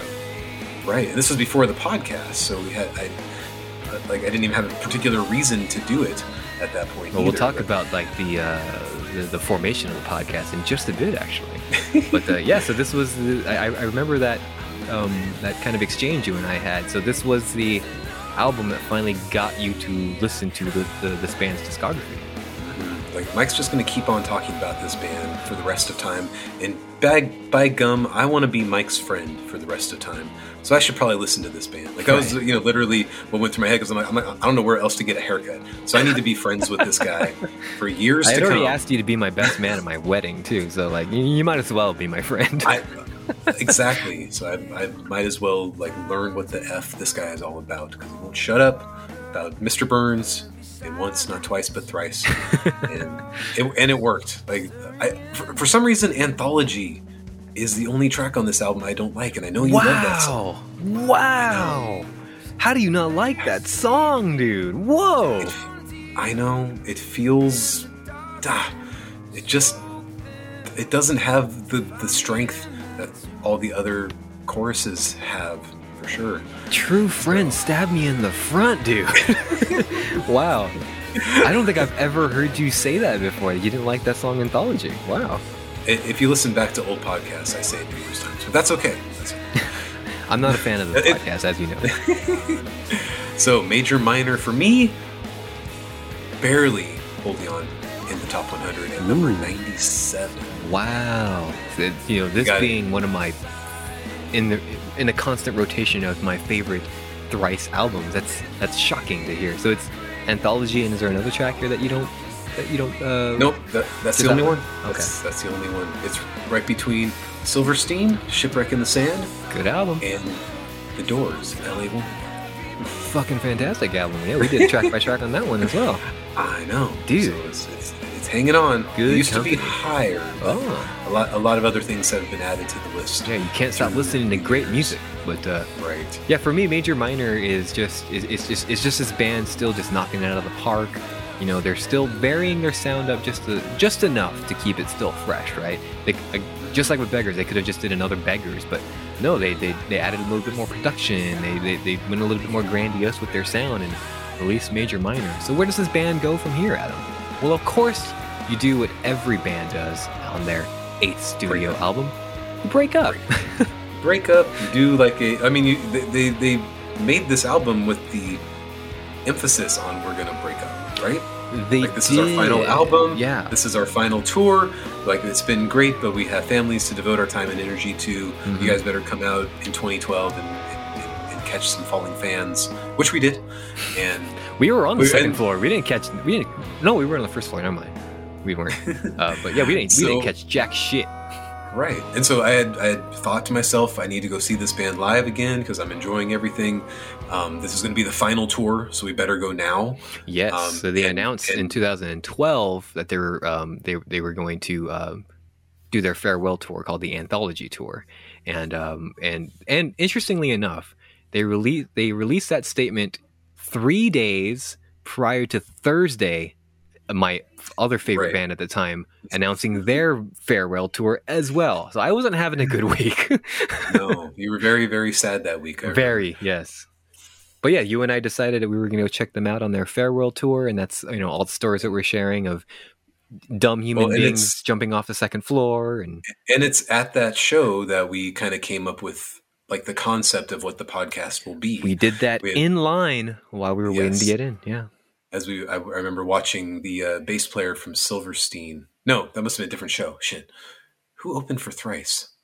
who? Oh, it was a, a of animals as leaders Yeah. and Oh Brother. That's right. That's right. where we learned about Oh Brother, and we checked out their music, Mm-hmm. and you know we were very impressed with their first album, and unfortunately that band just kind of petered out. But uh, But I remember like we had already decided we were going to do a podcast, and then in that in that line, we thought about everything that we could do, including interviewing people in line. Yeah. Which which we would do like years later. yeah, which happened, you know, s- uh, yeah, two years later. yeah, So one of our biggest Um, fans found us because we did one of those episodes at, at the Dance Gavin Dance show. right. And then the Warped Tour was right around that time too, Mhm. and um, yeah, and then the podcast started like a week later. So yeah, the, it all culminates around Thrice That's in a right. weird sort of way. So this show would not exist without Thrice. So thank you, Thrice. Um, and then they broke up, and that's the end of the story, right? yeah, so we so about. Adam, I've been listening to Red Hot Chili Peppers, and no, so this band would still just kind of be, you know, various members would go on and do different things. Of course, uh, Dustin Kensrue released uh, two solo albums while on hiatus. Uh, and then I think also the other guys would go on to like play drums in other bands. Uh, you know, Riley, I'm sorry, would play drums in other bands. Like Teppei would do like production work and things like that. And you know, and, and Eddie would work at the coffee shop. But right, but uh, but yeah, they, they they they still kept busy. But you know, they they just needed a break from Thrice. So fast forward to 2014, the band posted an image on their website um, teasing their uh, their resurgence. You know, very a very short hiatus. Um, so by the time 2015 came along, they had announced that they were going to do some festivals. They were going to do some shows. They performed at the Taste of Chaos in San Bernardino um, in 2015. I don't think I went to Hmm. that one though, but uh, no, we we went in 2016. Correct. Yeah. So, um, so they announced in 2016 that their next album, "To Be Everywhere," is to be somewhere. Is it over here? Maybe it's over there. There, It's definitely All not we know. nowhere. it's all we know is that it it will be somewhere. It will be somewhere, yes. but it'll definitely not be nowhere. But yeah, it's to be, uh, is to be nowhere, and highly anticipated, of literally course. This band literally took two years off. Correct. That was it. So I mean, not much of a hiatus, but you know, yeah, five years between albums, but like they were still touring, and then they started touring again, uh, all during that time. So it, it wasn't really a hiatus. It's almost as bad as Underoath saying that they were broken up Yeah. when they actually weren't. So, um, yeah, to be everywhere is to be nowhere. I think shocked shocked us by how good it was. Absolutely, yeah. So whatever they 2016, needed to do to take a break was well earned because they just picked up again, like with their amazing songwriting, their amazing musicianship. This album is a little bit more of a concept album, a lot more political themes on this one. Um, of course, this was released the year that uh, that one fuckface became president, so you know there's a lot of fear in the air in Oh, the yeah. political landscape. Um, God, it was that long ago. Oh, tell me about it.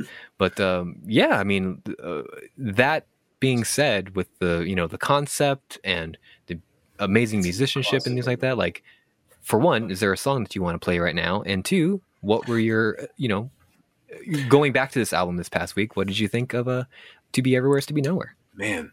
Well, obviously, "Blood on the Sand" and "Black Honey," incredible songs. Mm. The long, de- the long defeat, incredible song. Absolutely, Um, "Death from Above," what an incredible song. yeah, that's the the drone strike song. man. That that song could be on fire, like I mean, the, the EP "Fire." Yeah, Right? it could be. Yeah, and this is kind of like, and this album has elements of their entire discography almost. It's almost as if mm-hmm. a, this album was a greatest hits of this entire band. So I think, yeah, "Black Honey" is probably the most popular song. It's from the one of their most popular songs I've ever written too. You, you, so much so that the band Saliva would also do their own rendition, and they would they would credit Thrice, of course. But yeah, Saliva did their own version of Black Honey, and it's really good. Yeah, I mean, we were all gaga for this album back Mm. in 2016. For me, it was my number eight album of the year, nine Mm. album of the year. Um, by the way, Major? Minor, Major Minor was my number four album of 2011. Cool. Um, but no, it's it's still an eight out of ten. Some days it could be a nine out of ten. Wow. But right now, I'll leave it right here. Um, yeah, it, it's uh, how do you put it? It's everything you want from a band that is at this stage of their career. You know, you're in your mid 30s. You shouldn't be sounding like a whiny teenager anymore. You should be writing songs that are that are experimental yet heavy yet with really good hooks Mhm. and like all, all of those elements are there on this album and i was just like you know what this band can do no wrong they will never disappoint Absolutely, yeah. but if, there's always that fear, though, right? Especially with a band that's coming back from a hiatus or a breakup, whatever the case may be. That like, oh, is this just going to be some cash grab? Is this going to be like a mm. lazy album because they need money? you know, this, and of course, at this point, I'll being keep such a on having so many children please support me in my endeavors. I, my wife is pregnant again with four children. we have that much marital sex. Come what may i won't abandon god i'll never abandon Absolutely. Yeah. Uh, but, you know, so there's that fear going into it. But of course, I should have known, as being such a huge fan of this band and not, their album's never letting me down, that, like, this album was going to be great. And it was great. And we did a track by track back in 2016 on this one. And we had a great time with it. And this still continues to be one of my favorite um, Thrice albums. Yes and then quick turnaround 2018 we were like yes it's happening again Our- this- Thrice! we haven't been disappointed since 2002 This is Um, September 14th, 2018. They released uh, what says here is their 10th studio album. Again, the counting is a little bit weird, but I, yeah no idea it might have been this is Palms. Uh, they're again, so 10 tracks here, uh, quick turnaround, like Adam said. And um, this is one of the weaker Thrice albums. Uh, it's it's still good it's but it's, good. it's weaker but our, our standards are really high yeah. but uh, dear song god here- you're my soul you're gonna play it aren't you you, Uh, okay, I'm gonna to play it. I was gonna right ask now. for your permission if I could play it, and I'm gonna let you know right now. Um, in post production, when I play this song and I post this song, I'm gonna hear this song again. I haven't heard it in like Mhm. a year. I'm gonna cry. So no i hadn't heard it since i hadn't listened to this album since 2018 yeah, we did a track by track on this one as well. and and there's a lot of songs that you talk about that like touch you in the feels, and sometimes I'm right there with you, and other times I'm not. And I remember not being there in 2018, Mm. but for some reason now, as I'm growing into a nearly elderly man, I listened to this song and I was like, whoa. Like everything you said about it resonated with me. Oh I was like, fuck I'm you, so dude. glad to hear that. Fuck you. Fuck you. Like, why did you do this to me? It's such a good song. Oh my god. Yeah, I mean that song. I've, I, I talked about it on our track by track, and even on our best songs of the year. Uh, that was my number two song of the year, I believe. Um, but uh, yeah, I've I've thought those exact thoughts in the song "My Soul." Like I felt that way, and thankfully by t- 2018, uh, you know, I, I I feel like I've become a different person. I'm, I'm I'm evolving as a human being, my mind, my body, and my spirit. And this song, "My Soul," totally encapsulates all the fears and anxieties and the pain that I had and kept holding on to for my entire life because I was scared to change and I was scared to let go. And my God, like that song hits me so hard. It's the highlight of this album for me. And, It's you know, I- and you just wish that the whole album would have been on that level. Yeah, and I wish the whole album hit as hard as that. Like everything belongs is very close to. Like I love like the Shintoistic nature of that. How every person, every animal, every tree, every plant, every cloud has its purpose in this world, and we need to respect that, right? And that's mm. definitely spiritually where my mind is and how I live my everyday life. Uh, to the best of my abilities. So that song again speaks to me so hard, and like it's cool how Dustin is writing songs like that while I myself am going on this like own personal journey in my life and, and making active cho- making active change in my life to be better and to be better for the world. So those one two punch of those two songs and they're, they're like right next to each other too. That's Right. like five and six. But, so And I, and I except for the vinyl. I don't believe it has it belongs. the vinyl, what? I don't believe that vinyl belongs in the world. It, belongs serves under no your purpose. bed apparently. It serves no purpose to life. But everything else in the world, and that's including cockroaches and spiders and carpenter ants and, and, and Jonny Craig and all those other things, like they, they belong. they But belong, not vinyl. but not vinyl. You're gonna make so many people mad. anyway, but yeah, so I, I wish that the rest of the album hit as hard as those two songs. Not that the album isn't, like you said, it isn't bad.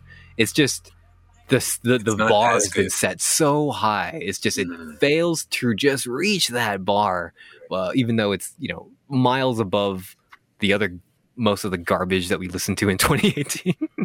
but um, but yeah, there was there was there was definitely highlights of that year. Uh, it sure was. Yeah. at the top of our list. But um, yeah, so of course, thinking of new album, I'm just like, well, are they just going to pick up where Palms left off? and that's where we are now. They are they are releasing uh, just this next Friday, uh, Horizon slash East. Now, what I what I do know about this album is that prior to this, they were asking people on um, social media, and this is after like they toured on Palms and stuff. They were asking people if we were to make another project similar to the Alchemy Index, what Mhm. type of subject matter were you would you guys like to like to hear us write about? So they released like a broad question like that, and then they asked Yes. it again like a couple weeks later after they kind of got like a good variation of like what people wanted to hear, and then they said people voting. So Mhm. it hasn't been fully announced yet what that this is like a big project, but the idea that this is Horizon slash East makes me Mhm. think that this is something along the lines of the first part in like a multi-album project. okay, okay, as long as it's not magnets, that's all we. I mean, to- Magnets is coming up, right? I mean, we got that magnetic north, you know. oh my God, they're doing it! They're finally releasing magnets, uh, and so the the band as Did of you recording, know that the poles are magnetized? fucking magnets, how do they work? Uh, There's they, a lot of stuff going up in the air. No, sorry. Um, they've already released the lead single "Scavengers" off of this album. Uh, but, you know, by the time the weekend comes along, we'll have heard the entire album, of course. But Yes. that out that song kind of gave me um, major minor type of vibes. Had a lot of cool atmosphere. It, you kind of harkened back to like air a little bit, but it still had that kind of hard rock feel. So Mm. you know, at this point in this band's career, like I'm I'm all in no matter what they what, what they're gonna tune in. Right, they're one of my favorite bands, my, my favorite um uh, ongoing bands as well, active bands, I guess is what I'm trying to say. I So know. good thing, good thing they broke up. right, wow, what a long breakup! I've been waiting for all my life for them to come back, but I know this, th- but this should be interesting because this isn't going to be an EP. Right. It's a full album. Uh, I think I've Okay. seen the track listing. I think it's like 11 tracks long. So Okay, if this is the first part of a multi-album project, I'm super excited for that. You know, I think they've it sounds like they're itching to do something like that again and if they are, I hope they go into that project with the same you know, fever and and and and artistry that they did with the Alchemy Index cuz like I mentioned when we talked about the that project, like there aren't a lot of bands that do stuff like that or artists where that that that do kind of you know multi-genre things you know uh, uh, bring me the horizon is doing that currently but you know we've also yet to hear um, what the subsequent albums in that project is going to sound like but i don't know what's your anticipation going into horizons east are you a little bit nervous are you, are you feeling confident you know they've had a they've they've had a banger discography so far but how are you feeling know. right now I'm feeling pretty good. I'm, Good. I'm, I'm, I'm, I'm very optimistic, especially you saying that the first track is pretty good. yeah But part of me is also thinking like it'll just be the one album, and they'll be like, "Psych, we got you excited for nothing, huh?" we decided we don't want to To put all that hard work anymore. Teppei had more children. Teppei keeps having marital sex with his beautiful wife. But uh, if they're gonna keep making music, I mean, I, I feel greedy because they're just like, "Gimme, gimme, gimme." But you know, whatever works for them as artists, entering their 40s at this point. Yeah. Dustin is uh, 40 years old. He will turn uh, 41 in November. Yep, he is my age. He is your age, yeah. He's Just a little bit younger like than you. me. I know, and obviously, equal levels of success we can share. So And talent. Don't forget talent. of course, the talent. Mhm. An equal amount of It- children, though. I mean, you have two. He has 27. Um, No, I'm just kidding. Uh, but yeah, it's so cool to like think about this band and you know think about this band's career and discography and the and the and the path that they lay for themselves. You know, they're very unique in that too. They could they? There's so many bands, the long-standing bands who have been you know making music for like 20 years that you know you can see the point where they're just kind of resting on their laurels and just not exploiting their longtime fans, but like I mean, the word is very close to exploiting, where it's just like, hey, we're made an album and it sounds exactly like you wanted to hear it, right? Uh, it, Good job, Hawthorne Heights. That's what Hawthorne. Heights, Census Fail is kind of bordering on that too, you know. But like, Mhm. uh, you know, it's it's cool that as of this point, right, Thrice has not yet done that. They've continued to push themselves, you know, change up their sound, even if it's just enough to make it sound to differentiate itself from like the previous albums or previous albums. Mhm. Um, so it's just th- this, this is a very exciting band, and unfortunately, I don't see this band in the conversation enough. No, now they're just old guy band. They're an Yeah, they're band. kind of dad bandy, right? And Which is a shame. Yeah. I don't. I mean, I'm sure a few people are still out there evolving with them, like us, but they're also dads. Right. Yeah. We're all dads listening to other dads make music. but um, yeah, I, I think that's what it is. They're just not they're just not young and exciting anymore. You know, um, if, if they were writing this type of music and they were still in their twenties, I'm sure more people would start to notice. And um, Mhm. but yeah, this isn't a band that I think people should sleep on. And you know, I've heard, I've heard accusations that this band is boring, um, and they write boring music, and I'm like, I was gonna say, where, where would they get an idea like that, Mike? I have no idea. but uh, but like, you know pay pay a little bit more attention to the songwriting pay a little bit more attention to the to the musicianship right it, it there's a lot more under the surface than i think people give them credit for and um Mm. and one thing we didn't we I, I don't think either of us mentioned but like a lot of their songs are written in 3-3 which is clever but um Mm. but yeah they, they, a lot of the songs are written in 3-3 Just, maybe it's also because their name is thrice or the number three means a lot to them but um oh my god. yeah, dude. Go back and listen to their songs and count, bro. that Cat Stevens album would probably explain more of it in that. So many numbers, dude. but yeah, dude. But no, uh, I'm, I'm- I'm, glad we got to take We'll- this um, journey to, you know, on, on revisiting this band again. You have any final thoughts on them? No, we'll see if we do a, a track by track two weeks from now when we reconvene. Yeah, dude. Um, but we have a lot of potential albums to track by track. on Absolutely, yeah. So hope you know this is this is definitely going to be at the, at the top of my list uh, for this weekend. You know, a lot of great albums as well coming out this week. But uh, yeah, this is the one I'm looking forward to the most. Um, but Cool. yeah, a lot of great stuff. Thank you, Thrice, for all of the music you've given us. Even Dustin Kensrue's, you know, um, various solo works as well. Been, you know, lot of great songs on some of those albums as well. Uh, you know, there's a religious album as well for for those of you who are, you know, who who, who vibe with that. So, uh, you know, there's music for everybody. I think in, in Thrice's entire was- discography. Mike was so angry in 2013 when that album came out. You know, to that 2013 Mike, probably the smartest version of Mike. Mike said, "How could he put this under his own name? This needed to be under his his praise project band name, Right. Because his own name shouldn't be with the music that he wants to create." Right. This is your name. After it is your name. Again, 2013 Mike, the smartest version of Mike. It's only gotten dumber from there. All right, moving. You want to go back in time? Did I mention yet? Happy 9/11, Mike. Oh yeah, 9/11. that's right. Happy anniversary of which or the second Drive By Curious album. Man, oh, It's a five year anniversary of that album. Oh my god. Five year anniversary of Come On Guys. on, guys. Um, I don't know if anything else happened on that on that day or not, but you know, Well, I mean, look it up. if you Google 9/11, I mean, you're gonna find "Come On, Guys." well, also on September 11th, 2016, I went on a second date, which was also one of the best days of my entire goddamn life with my uh, soulmate. I, I I did a 18 mile mountain hike with her.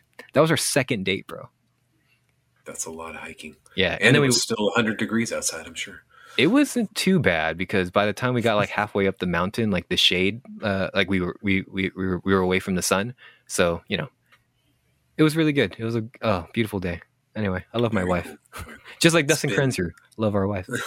so you know, speaking of a band, you, He doesn't always love her, Mike. We, we, we discussed that. That was a long time ago, her. Adam.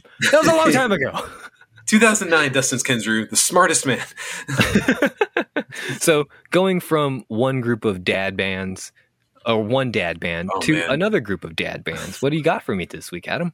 I got, I got the ultimate dad right here with Mark Knopfler. Mark. I, I, I'm afraid that someday when I reach 60, like then I'm only going to be listening to like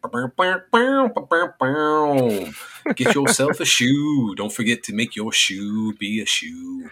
What's know, all like this all shoe talk going on in Discord It's this just- past week? it's just one. It's just one song, but it's Okay. It's, it's uh, one of the, the albums from this week. He talks about his hat, I think, or maybe that's one of the the, the ones on the current list.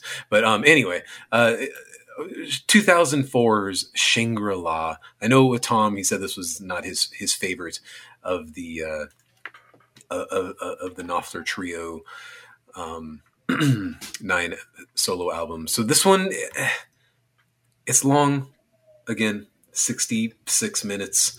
It's all just it's slowed down. I mean, this is a dude who likes to take his time, and sometimes he'll write a really good hook, and sometimes there's like three or four tracks in a row that are long and slow with no hooks whatsoever, except for that.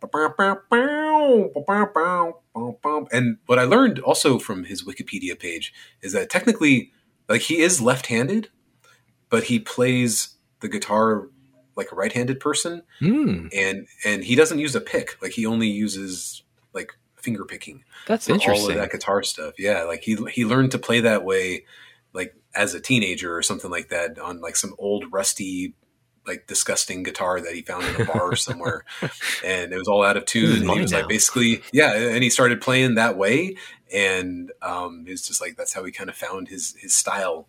So I never realized that he wasn't using a pick for all these years, let alone the fact that he's like playing right-handed guitar when he's left-handed. So Oh, that's, that's, kind that's, of cool. yeah, that's interesting. It, it it always astounds me how people who are you know not right-handed or have like a neurodivergence with their with their dominant hand or something Mhm. like how they learn or adapt to instrumentation.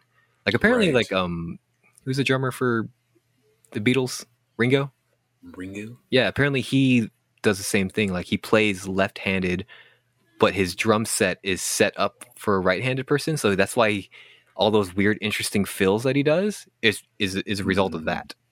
Okay. Well, I mean, he he plays right-handed, and he has a right-handed kit, but maybe he is left. But he's left-handed, yeah. So he learned Yeah, how to fill as a left-handed person. So which is why his fills Okay. always sound like like they're a little off kilter. Yeah. Well, in Jimi Hendrix was left-handed, and he Yeah. played his guitar upside down.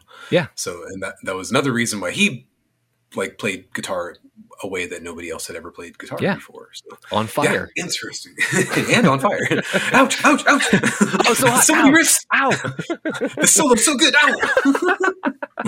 anyway, um, but no, this album is okay. I, I, um, it's it's a 50-50.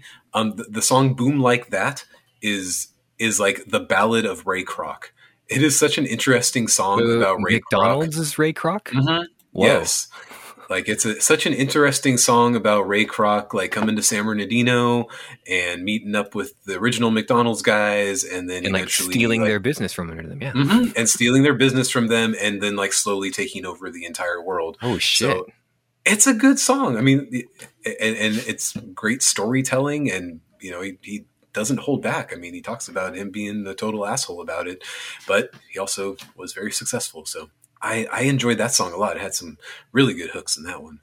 Um, and then you just you, you kind of hit some some drab along the Mm. way. Um, Postcards from Paraguay. I remember I liked that song. The the song "Don't Crash the Ambulance," the final track. I, I didn't know that that was written about him being in a in a motorcycle accident back in Oh, shit. 2003. But uh, Tom told me about that. I was like, "Oh, damn! He like broke six ribs or something like that." Yeah, he shared Um, that but- article on Discord, and I read that. I was like, this this this guy should be dead. I know, I know. He was only 53 at that time, so good thing he's not getting in motorcycle accidents now. But again, I mean, it's got that slowed down country vibe that he's not straying too far away from at this point. So this was kind of a 50-50 album, um, but that Ray Kroc song is is pretty good. oh, I'll have to check that out because I also love that movie, The Founder, too. Oh, that's right. Yeah, and it made me want to rewatch that movie That again. movie's so good, dude. I, I, I watched it once and I feel like I need to watch it again. Yeah, even like living in Southern California too, like seeing that recreation of like of McDonald's from the 50s. Mhm. It's like, wow, this is like Mhm. like it, it's so nostalgic, even though I wasn't in this I town. Know, Look at all those white people in San Bernardino. Interesting. that's very different than. Look at all those well dressed white people in San Bernardino. very different, different time. today, right? And if you you can Google Earth like the original McDonald's, uh, and it's like all like they, they've turned that into like a shrine. Well, yeah, because that original building McDonald's is not the original McDonald's. That was like the first Right. one. They've moved that to like a museum, like I think like in the Pacific Northwest or something. there. So 2007 was the next one for Kill to Get Crimson, and this one just picks up where the last one left off. That's a sick slow. fucking album title, dude. Kill to Get Crimson. It kind of is. I was hoping for something um, a little bit more, I don't know, dangerous, but it's not really. Something edgy. yeah. Um, I, I know the first three tracks I'm like hard out on, um, but Heart Full of Holes, track four, was pretty cool. This track, Secondary Waltz, I think I had read that he wrote that back in the 80s um, and, and decided to put on this album. And it's just all about like like being forced to learn how to waltz when you're in middle school, like in the in your PE class, and then like having to go like do it for real with girls. And it's just such a hokey song. It's like, oh man, That's so specific too. it's it's it's adorable, but it's just like, uh, come on.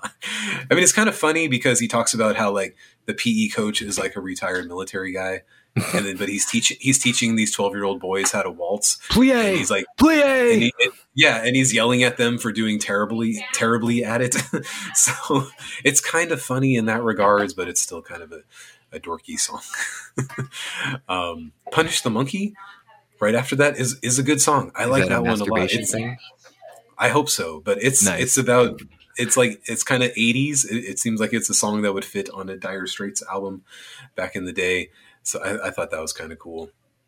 Um, and that's that's kind of it. This was a really ho hum album for me at 56 minutes long. Um, there was a few others that were were all right, but nothing too nothing too crazy to Okay. get too excited. Still just about. kind of trudging along. hmm Uh, unfortunately, um, you know, I, I kind of feel the same way about Get Lucky, even though there's some good songs on here as well. Um, the, the opening track, Border Reiver, is a good song. Um, Before Gas and TV is a really good, like, like really stripped down, obviously country sounding song, but it's more of like a, a telling a story kind of thing about like what life was like before gas and TV and telling stories around your guitar. And like, this song's got a cool vibe to it. Um, Sounds and like then it's there's- very there- picturesque, you know? yeah, yeah. So when he does that kind of stuff, it's like cool, but there's just not enough of it. Um, but the last song, there's a few other really good songs on here as well, like Remembrance Day and So Far from the Clyde. But Piper to the End, I clicked on that one because it had its own Wikipedia page. This song is really good, but it's apparently about his uncle who was a piper in the first battalion uh, Tyneside Scottish something or other in, in like he was in the military on the Scottish side of things in World War II and he, was, the a piper, piper. That's that cool. would play while they go into battle Dude, and he I was killed. every time I see like old timey war movies or TV shows or something, and I see like those bannermen or those pipers or the ones like playing like the war drums, I'm like, I want that Mm-hmm. Right. fucking job, dude. So apparently his uncle was that and he died in in a battle in uh, north of France. well, yeah, because the only thing he had to defend himself was a fucking piper. I know. he was 20 years old and he died in that. And this was like Oh, several years before Knopfler was born. But he like grew up hearing all the stories about this uncle and being a piper and kind of like how th- his family obviously was more drawn towards music. Um, a- and so like music became was uh, was you know a huge thing in his family and when you have like somebody playing music who dies in war uh, it's gonna it's gonna affect you as a person and, and you know brothers in arms the track was all about that obviously so i thought that was a cool story and a very cool song well, that's cool, man. even even on an album that was still kind of 50-50 Yeah, at least uh, that all song was like a cool point of view too. You know? hmm So yeah, I'm I'm I'm I'm getting into Privateering, which is the 89 minute double album from 2012. Um, I know Tom said there's a few really good songs on there. I'm I'm kind of hearing it. It's it still is the same same stuff, but you, you- start picking out like certain tracks. It's like let's let's just could make like a whole album of really good tracks instead of throwing in the, the so um, so privateering is is a double album 89 minutes and then tracker from 2015 is like some crazy hour long minutes thing and then 2018's down the road wherever is 70 minutes long Woo. but you know A lot of long. Yeah, I mean, I know, I know we're taking a a week off so you can travel, but like, man, you've got a lot of albums to. It's like you have no no shortage of music to listen to. no shortage and that's okay like i'm, I'm still enjoying the stuff that i am enjoying here That's all that matters, man. I think it kind of is. And I'm just thinking, like, is this what I'm going to listen to when I'm 60? Is this the only thing that, because now, like, I, you've seen how I've evolved from 20 to 40, where I'm like, man, Frank Turner and that kind of music is my jam. I'm like, is, is this where I'm headed in the next 20 years? I'm frightened. And I'm being like, like telling kids, like, hey, why don't you turn down those drums? Can you turn down the volume on those? Because we're gonna just play guitar, and they're like, oh man, cool, like just hang out, man. We got like six hours of sitting here doing nothing. Um, so that's that's me. I mean, like, can you could can you imagine yourself like listening to an album of this ilk and then immediately listen to like his last walk by Blessthefall though, when you're 60? Oh man, that would be interesting. That'd be fun I'll- as I'll- fuck. I'll let you know. I'll let you know when I get there. well, I'll be right by your side at age 60, man. I promise. So, Okay, okay. And what also throws me off about Knopfler is that he looks almost exactly like the lead singer of Bad Religion, Oh, especially cool. now that they're they're they're both old and Old, bald, bald men? and gray and, and yeah, they as old men they look exactly the same. So like I have this bizarre picture in my brain trying to figure out which one's which when I'm just thinking about who's singing. Like I'm, I'm thinking of Greg Graffin while I'm hearing these Mhm. Knopfler songs.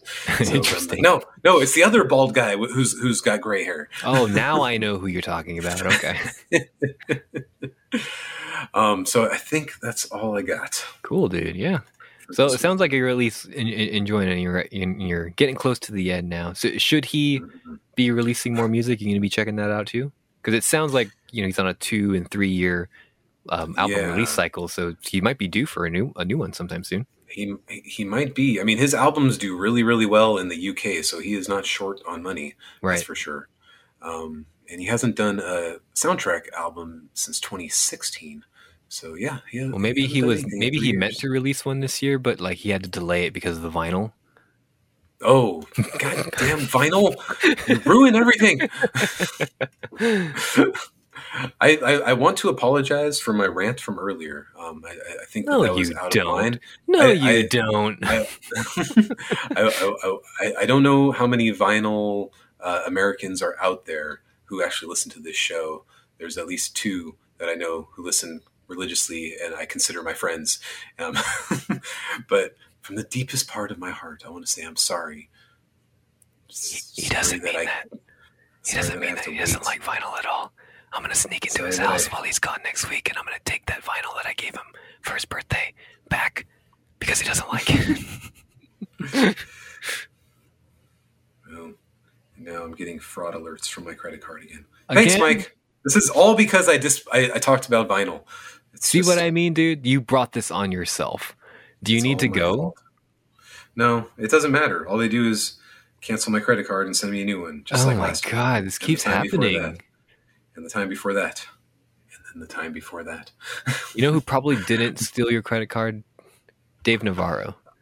Dave Navarro. He Mhm. probably has enough money. I hope. Jane's this point. Addiction's own Dave Navarro. He played guitar on uh, the sixth studio album from the sounds of it. Uh, this is my third album from Red Hot Chili Peppers. Uh, the only one that I'm going to be listening to that doesn't have John Frusciante, right? Correct. Correct. Well, well until I'm you get to you. Klinghoffer in 2011. Right. So I'm with That's you still- as uh, John Klinghoffer. We'll get to John Klinghoffer in just a bit. But, um, Decades. Uh, but uh, so I'm gonna stay right here. I'm gonna stay right off the top, dude. Did Jim Morrison like suddenly show up on the song "Deep Kick"? that is the most like Jim Morrison fucking sounding song I've heard since listening to Jim Morrison's music, bro. oh, with his like spoken word yeah, thing. dude. Yeah, uh, yeah. That was that's not a, that's not a track I like, and a lot I of like that not- vibe though. That cool like extended spoken word intro. Like that was, you know, especially now that I'm familiar with the Doors music. Like that gave me hardcore like Jim Oh. Morrison vibes. So that was that was that was a welcome those- addition. It was a very nostalgia song for a band that is like still active, you know, 25 years later. hmm When they're like, "Remember when we were kids and we did stupid shit?" Mhm. and then the butthole surfer said it was better to do something you regret instead of regretting not doing something. Thanks, Flea. You can sing. We got it.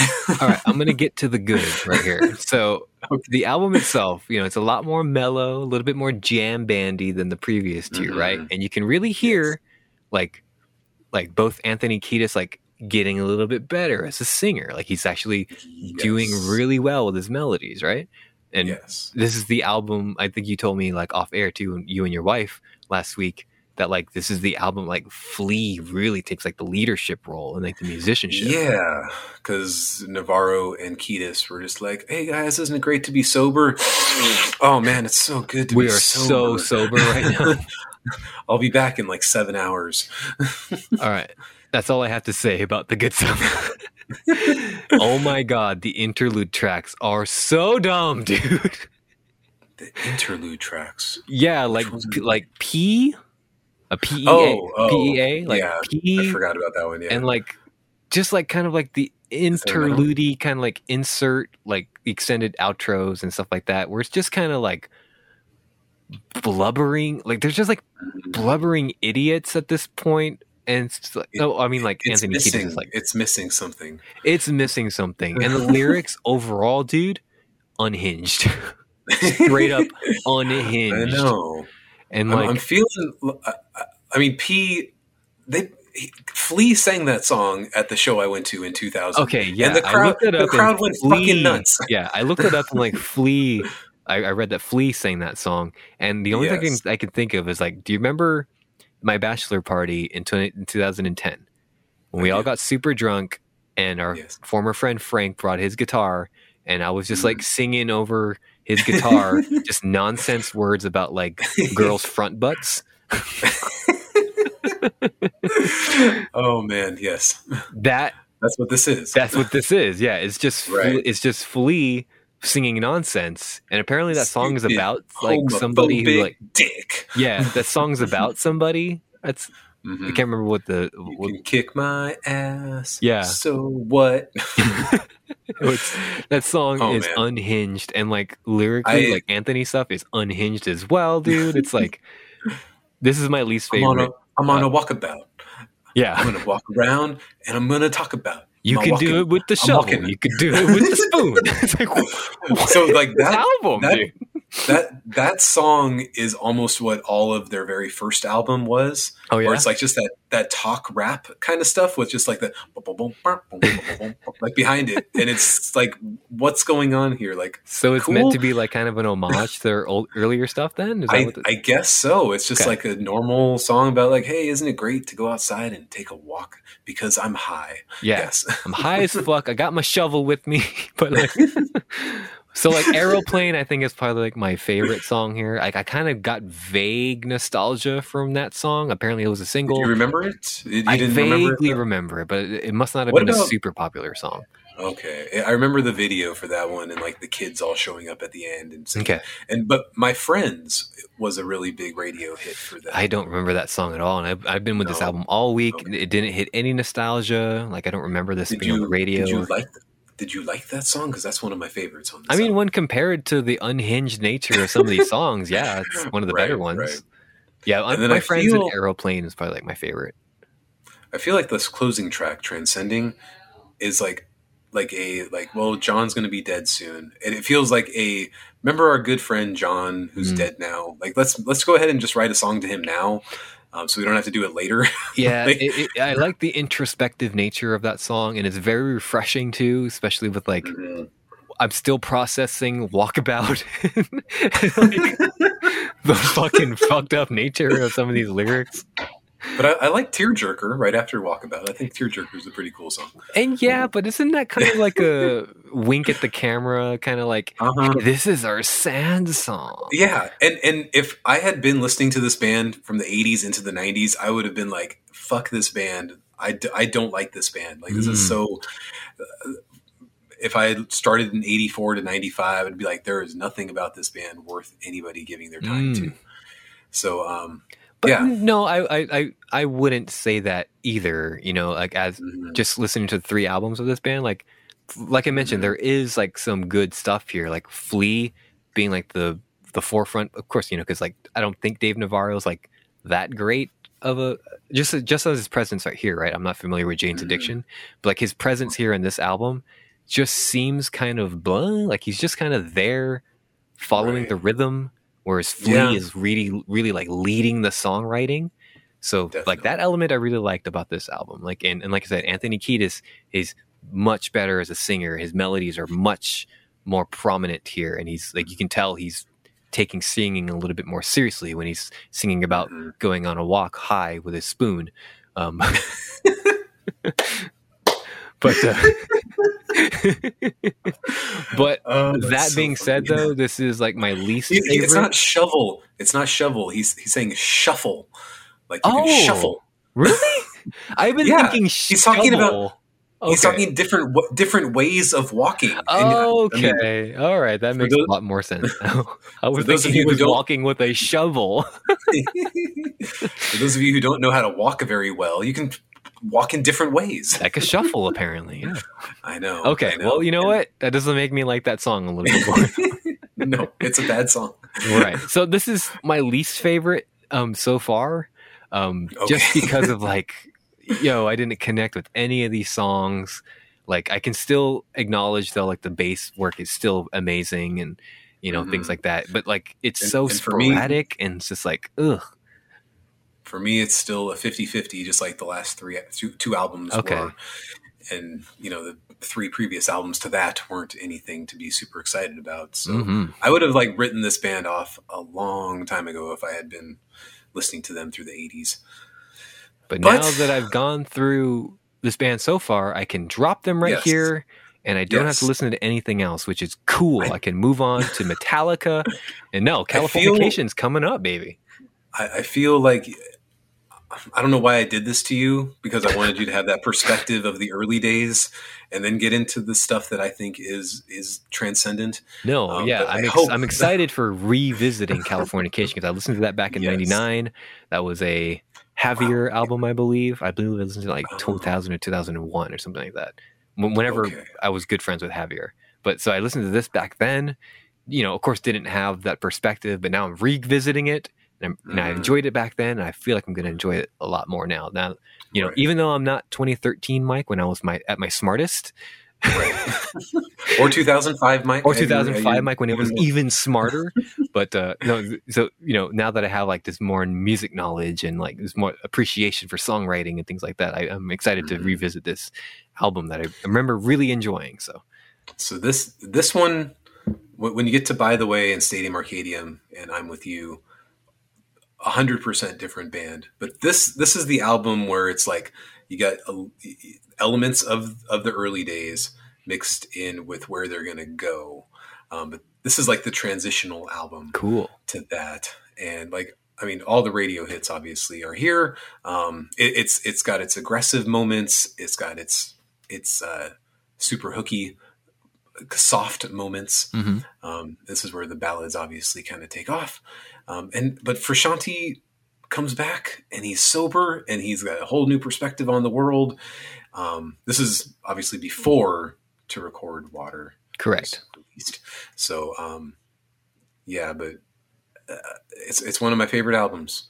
Um, that, that's the only thing. The, the only track I don't like is is Porcelain, number eight, which is very very soft and does not fit on this album. Okay. But um, I hope you like it. I feel like I, I I will, especially coming off of a not so good album. Uh, so uh, in, in my opinion, of course, but um, right. yeah, I'm excited to revisit this one, and it's you know it's it's a long time since coming.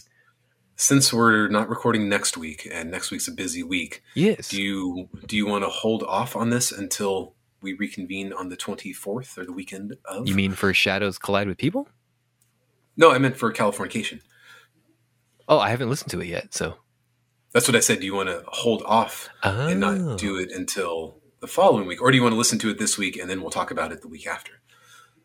Oh, we could do that. So you mean like talking about this and by the way, or just listen to this and then just holding just, off? just this one, yeah, and, Okay. and holding off. Like just focus on new music and, and save the old Yeah, because there's a lot of new music coming out. Yeah, so yeah, you know what? That's a good idea. So I'll I'll I'll I'll stick with Californication for the next two weeks and then listen to Okay. you know absorb all the new albums as well. But, um, okay, cool. And then yeah, Shadows Collide with People. I hadn't I, I listened to this album last year. Yeah. So was- just because this Red Hot Chili Peppers album I listened to didn't feature John Frusciante doesn't mean I didn't listen to John Frusciante this past week. Exactly. Shadows Collide with People. Wow. Wow, wow, wow. What an album, dude. The, Is like, it? Uh, I yeah. I, I listened to it last year. I hadn't listened to it in at least eight or nine months now, and I listened to it yesterday and was like, "Wow, I forgot how good this immediately the, the, the, the second track, Omission, is an amazing song, dude. And that's Mhm. featuring Josh Klinghoffer like on additional vocals as well, right?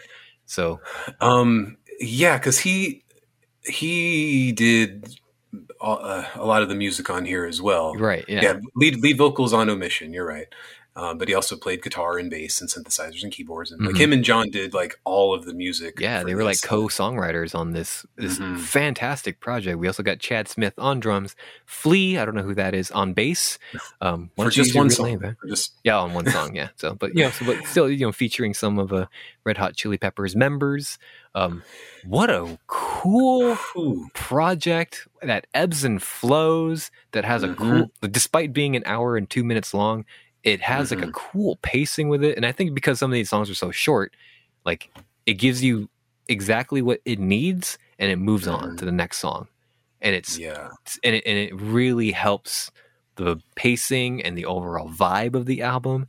It's right. I don't even know how to describe like the sound of it. It's just experimental art rock. It's like you can you can hear elements from to record only water, but it's like now they put the production effort into it. yeah, and it, it, this, this is a refined got- version of like the albums that I've already heard. Right, this isn't just like And- a dude recording into a tape recorder.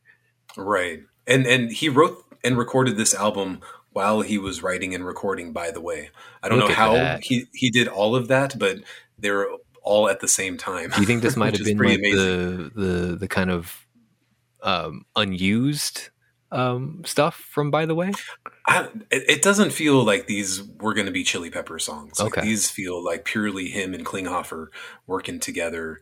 Um, and yeah, like it, that first track, like right when it throws into to Carvel or how Mm-hmm. we pronounce that, like it's just like, oh, this is a whole different sound and an artist that is like taking this stuff seriously. Yeah, very dark sounding too. You know. Mm-hmm.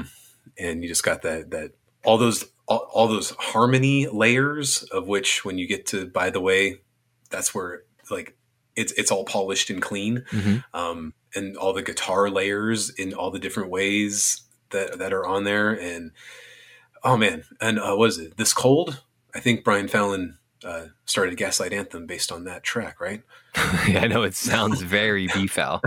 Um, that song is so good, and uh, yeah, it's got that that gaslight element all over it. Yeah, I feel like there's like industrial elements in this album.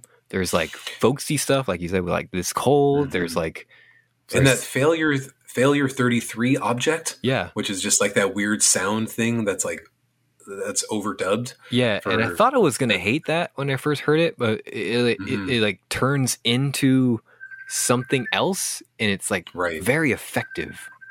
It's so cool. I, I I really really like that. And you just like you're, you're waiting for the next thing to be added Yeah, to this weird noise thing.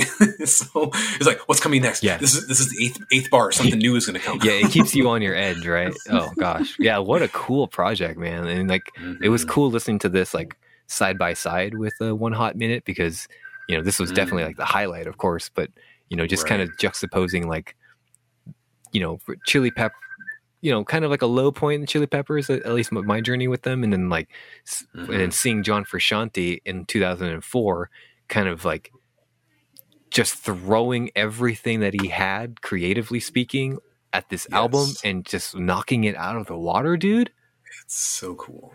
It's really very, really cool album and yeah, it doesn't have a dull moment. Like I, I, I thought that I, I thought that I thought it was long, but listening to it yesterday, I'm like, no, this is exactly the length it needs to be. No, dude, one hot with that. minute is long. Like I was waiting for one hot minute to Yeah. finish, dude. Yeah, I know. this one was I like, know. I can't get Me enough too. of this, dude. I could go for another half hour with this. So, um, you're gonna you're entering the trifecta. The, the trifecta for me that is like like the next three albums are all in my top 140 albums. Here we go, baby. Um, so the the Will to Death came out in June of 04, a mere four months after Shadows Collide with People, and then you got Inside of Emptiness is October of 04, and then Curtains, which is a perfect is like you know 10 out of 10 album for me um, february of 05 now it's it's it's it's we're gonna get scaled back. Um, we're, go, we're going back into folk pretty hardcore on this. Um, I, I, I- after listening to cat stevens i was like oh this is what Frusciante was channeling um, for these three albums right here but um, they are they are good and then when you get to the empyrean which is after curtains from 2009 that's where the full band thing kind of comes back. Mm, okay. That that one is interesting. I know I like it, but it it kind of it takes a really interesting shift in sound. Um, it's not as like I don't want to say like radio friendly as Shadows Collide with People can be at times, but it's got that same vibe to it. Okay. So, um, but no, it, it, the next three albums. I don't know when you want to jump into the Will to Death, um, but it's it's all. You know, I could I could probably being- listen to it alongside Californication. Um, I think so. I Yeah. think so. That would be fine. Um, and yeah, when and we'll just continue to talk about that. And I can go on for days and days about all of these albums. yeah, and you have in the past.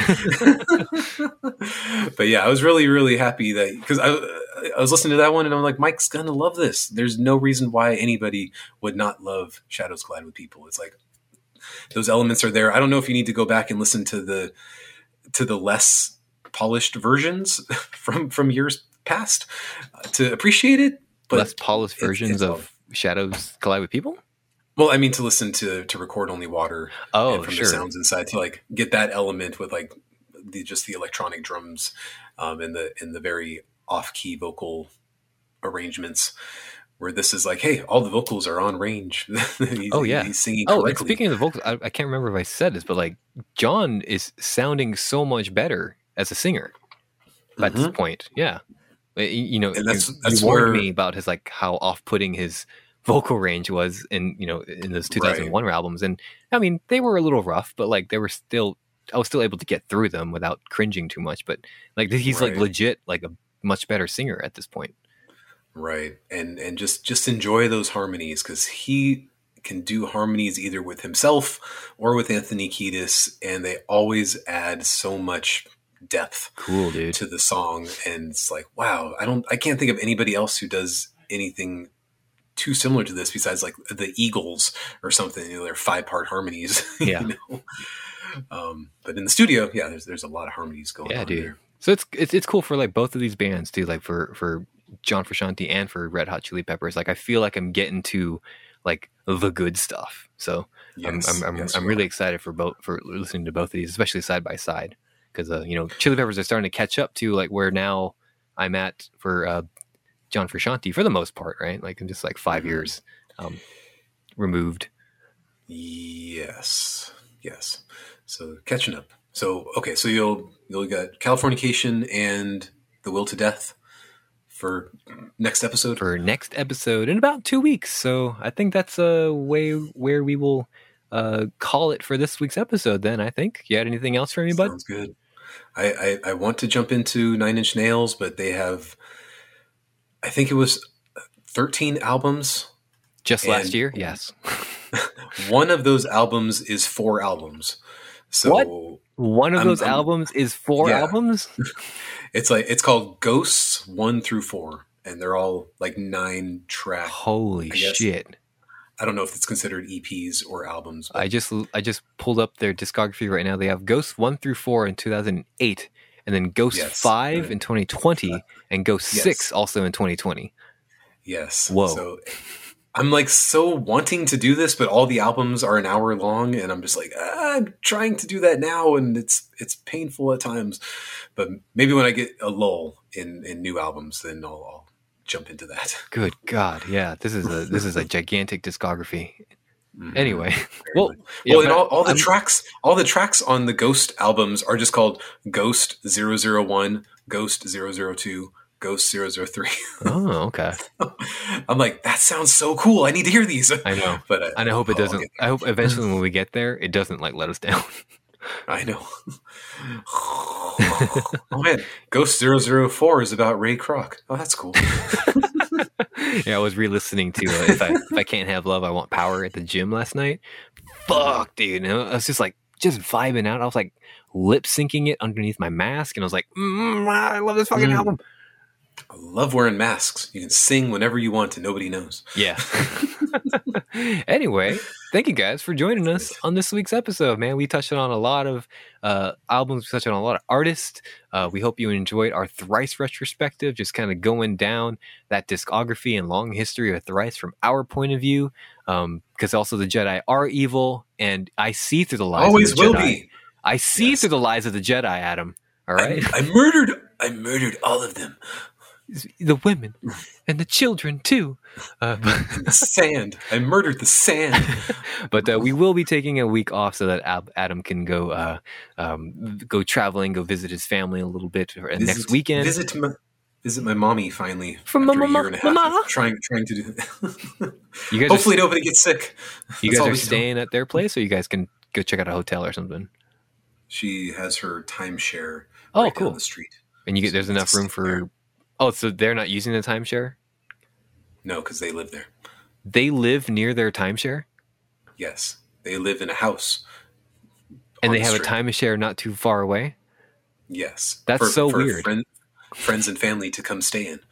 Okay, that was the goal. I guess That's if what you're we're finally getting to do. This was I- before COVID, remember? So we were Right, expecting yeah. to go out there a lot more often. yeah, you and I wanted to go check out like Charger Raider games down there, but maybe one day I know. We'll check out a Someday, Charger game next ne- next month though.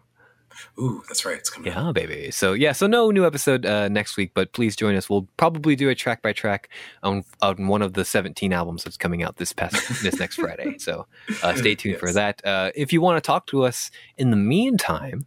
Uh, well, you can do that. There's a Discord invite in the description of this episode, and it's it's it's it's open to the public. So you're just welcome to head on in if you want. Uh, you can chat with us. You can lurk down there and just you know laugh laugh in the comfort of your own phone or home or wherever it is. I don't know. We're hilarious guys when we're not doing our episode. We're very serious when we're doing our show, but we're very hilarious outside of uh, this podcast. So please join us on there if you care to do so. Uh, you can also send us an email if you, you want to send us anything or, you know, tell, tell us what's up or if you're, if you happen to be in a band or a promoter or whatever, we get a lot of like, we get a lot of solicitations down there. That's at the skinny with Mike and Adam at gmail.com. Uh, and I am over at Instagram on at Mike Wears Prada. So, you know, you can talk to me over there if you wish. Um, but uh, yeah, that'll do it. Uh, please check out Horizons East by Thrice. Of course, think you know going in the theme of this this week's episode, and uh, that'll do it again for my co-host Adam. I am your co-host Mike, and like we're saying when we release our second solo album, which is also a faith-based album under our own Oh. name. Oh man, I, I read here Ghost 006. It's about Dave Thomas, Wendy's founder. But why Okay, I'm would you forward to release that that, under your own name, Adam? Like it doesn't I'm- make I'm any sense. Like if you're gonna do a song No. about Dave Thomas, do it under your religious band name. All right, exactly. it makes perfect Every- sense to me. Everything doesn't belong. Especially vinyls. Co- you know what? Go go go visit the the. If you're a vinyl collector and that made you mad, go visit our our our our, our Discord and let Adam have it. I Oh want man, next two weeks just Adam just Adam rage. he can handle it. He's a grown man. I'm a grown man. I'm a grown man. Last time I bought a vinyl, I was six. So I think it was Sesame Street sings ABCs. I mean, it's a good Oh. album. Everybody should pick Oh. it up. Did you hang that up? Is it or is that under your bed with that AFI album? You know your favorite Oh, album man. of all time. I know it's it's it's somewhere around here. Come at us, everyone. Come at us. It's filling up a landfill somewhere in America. That's all I know. See you, folks.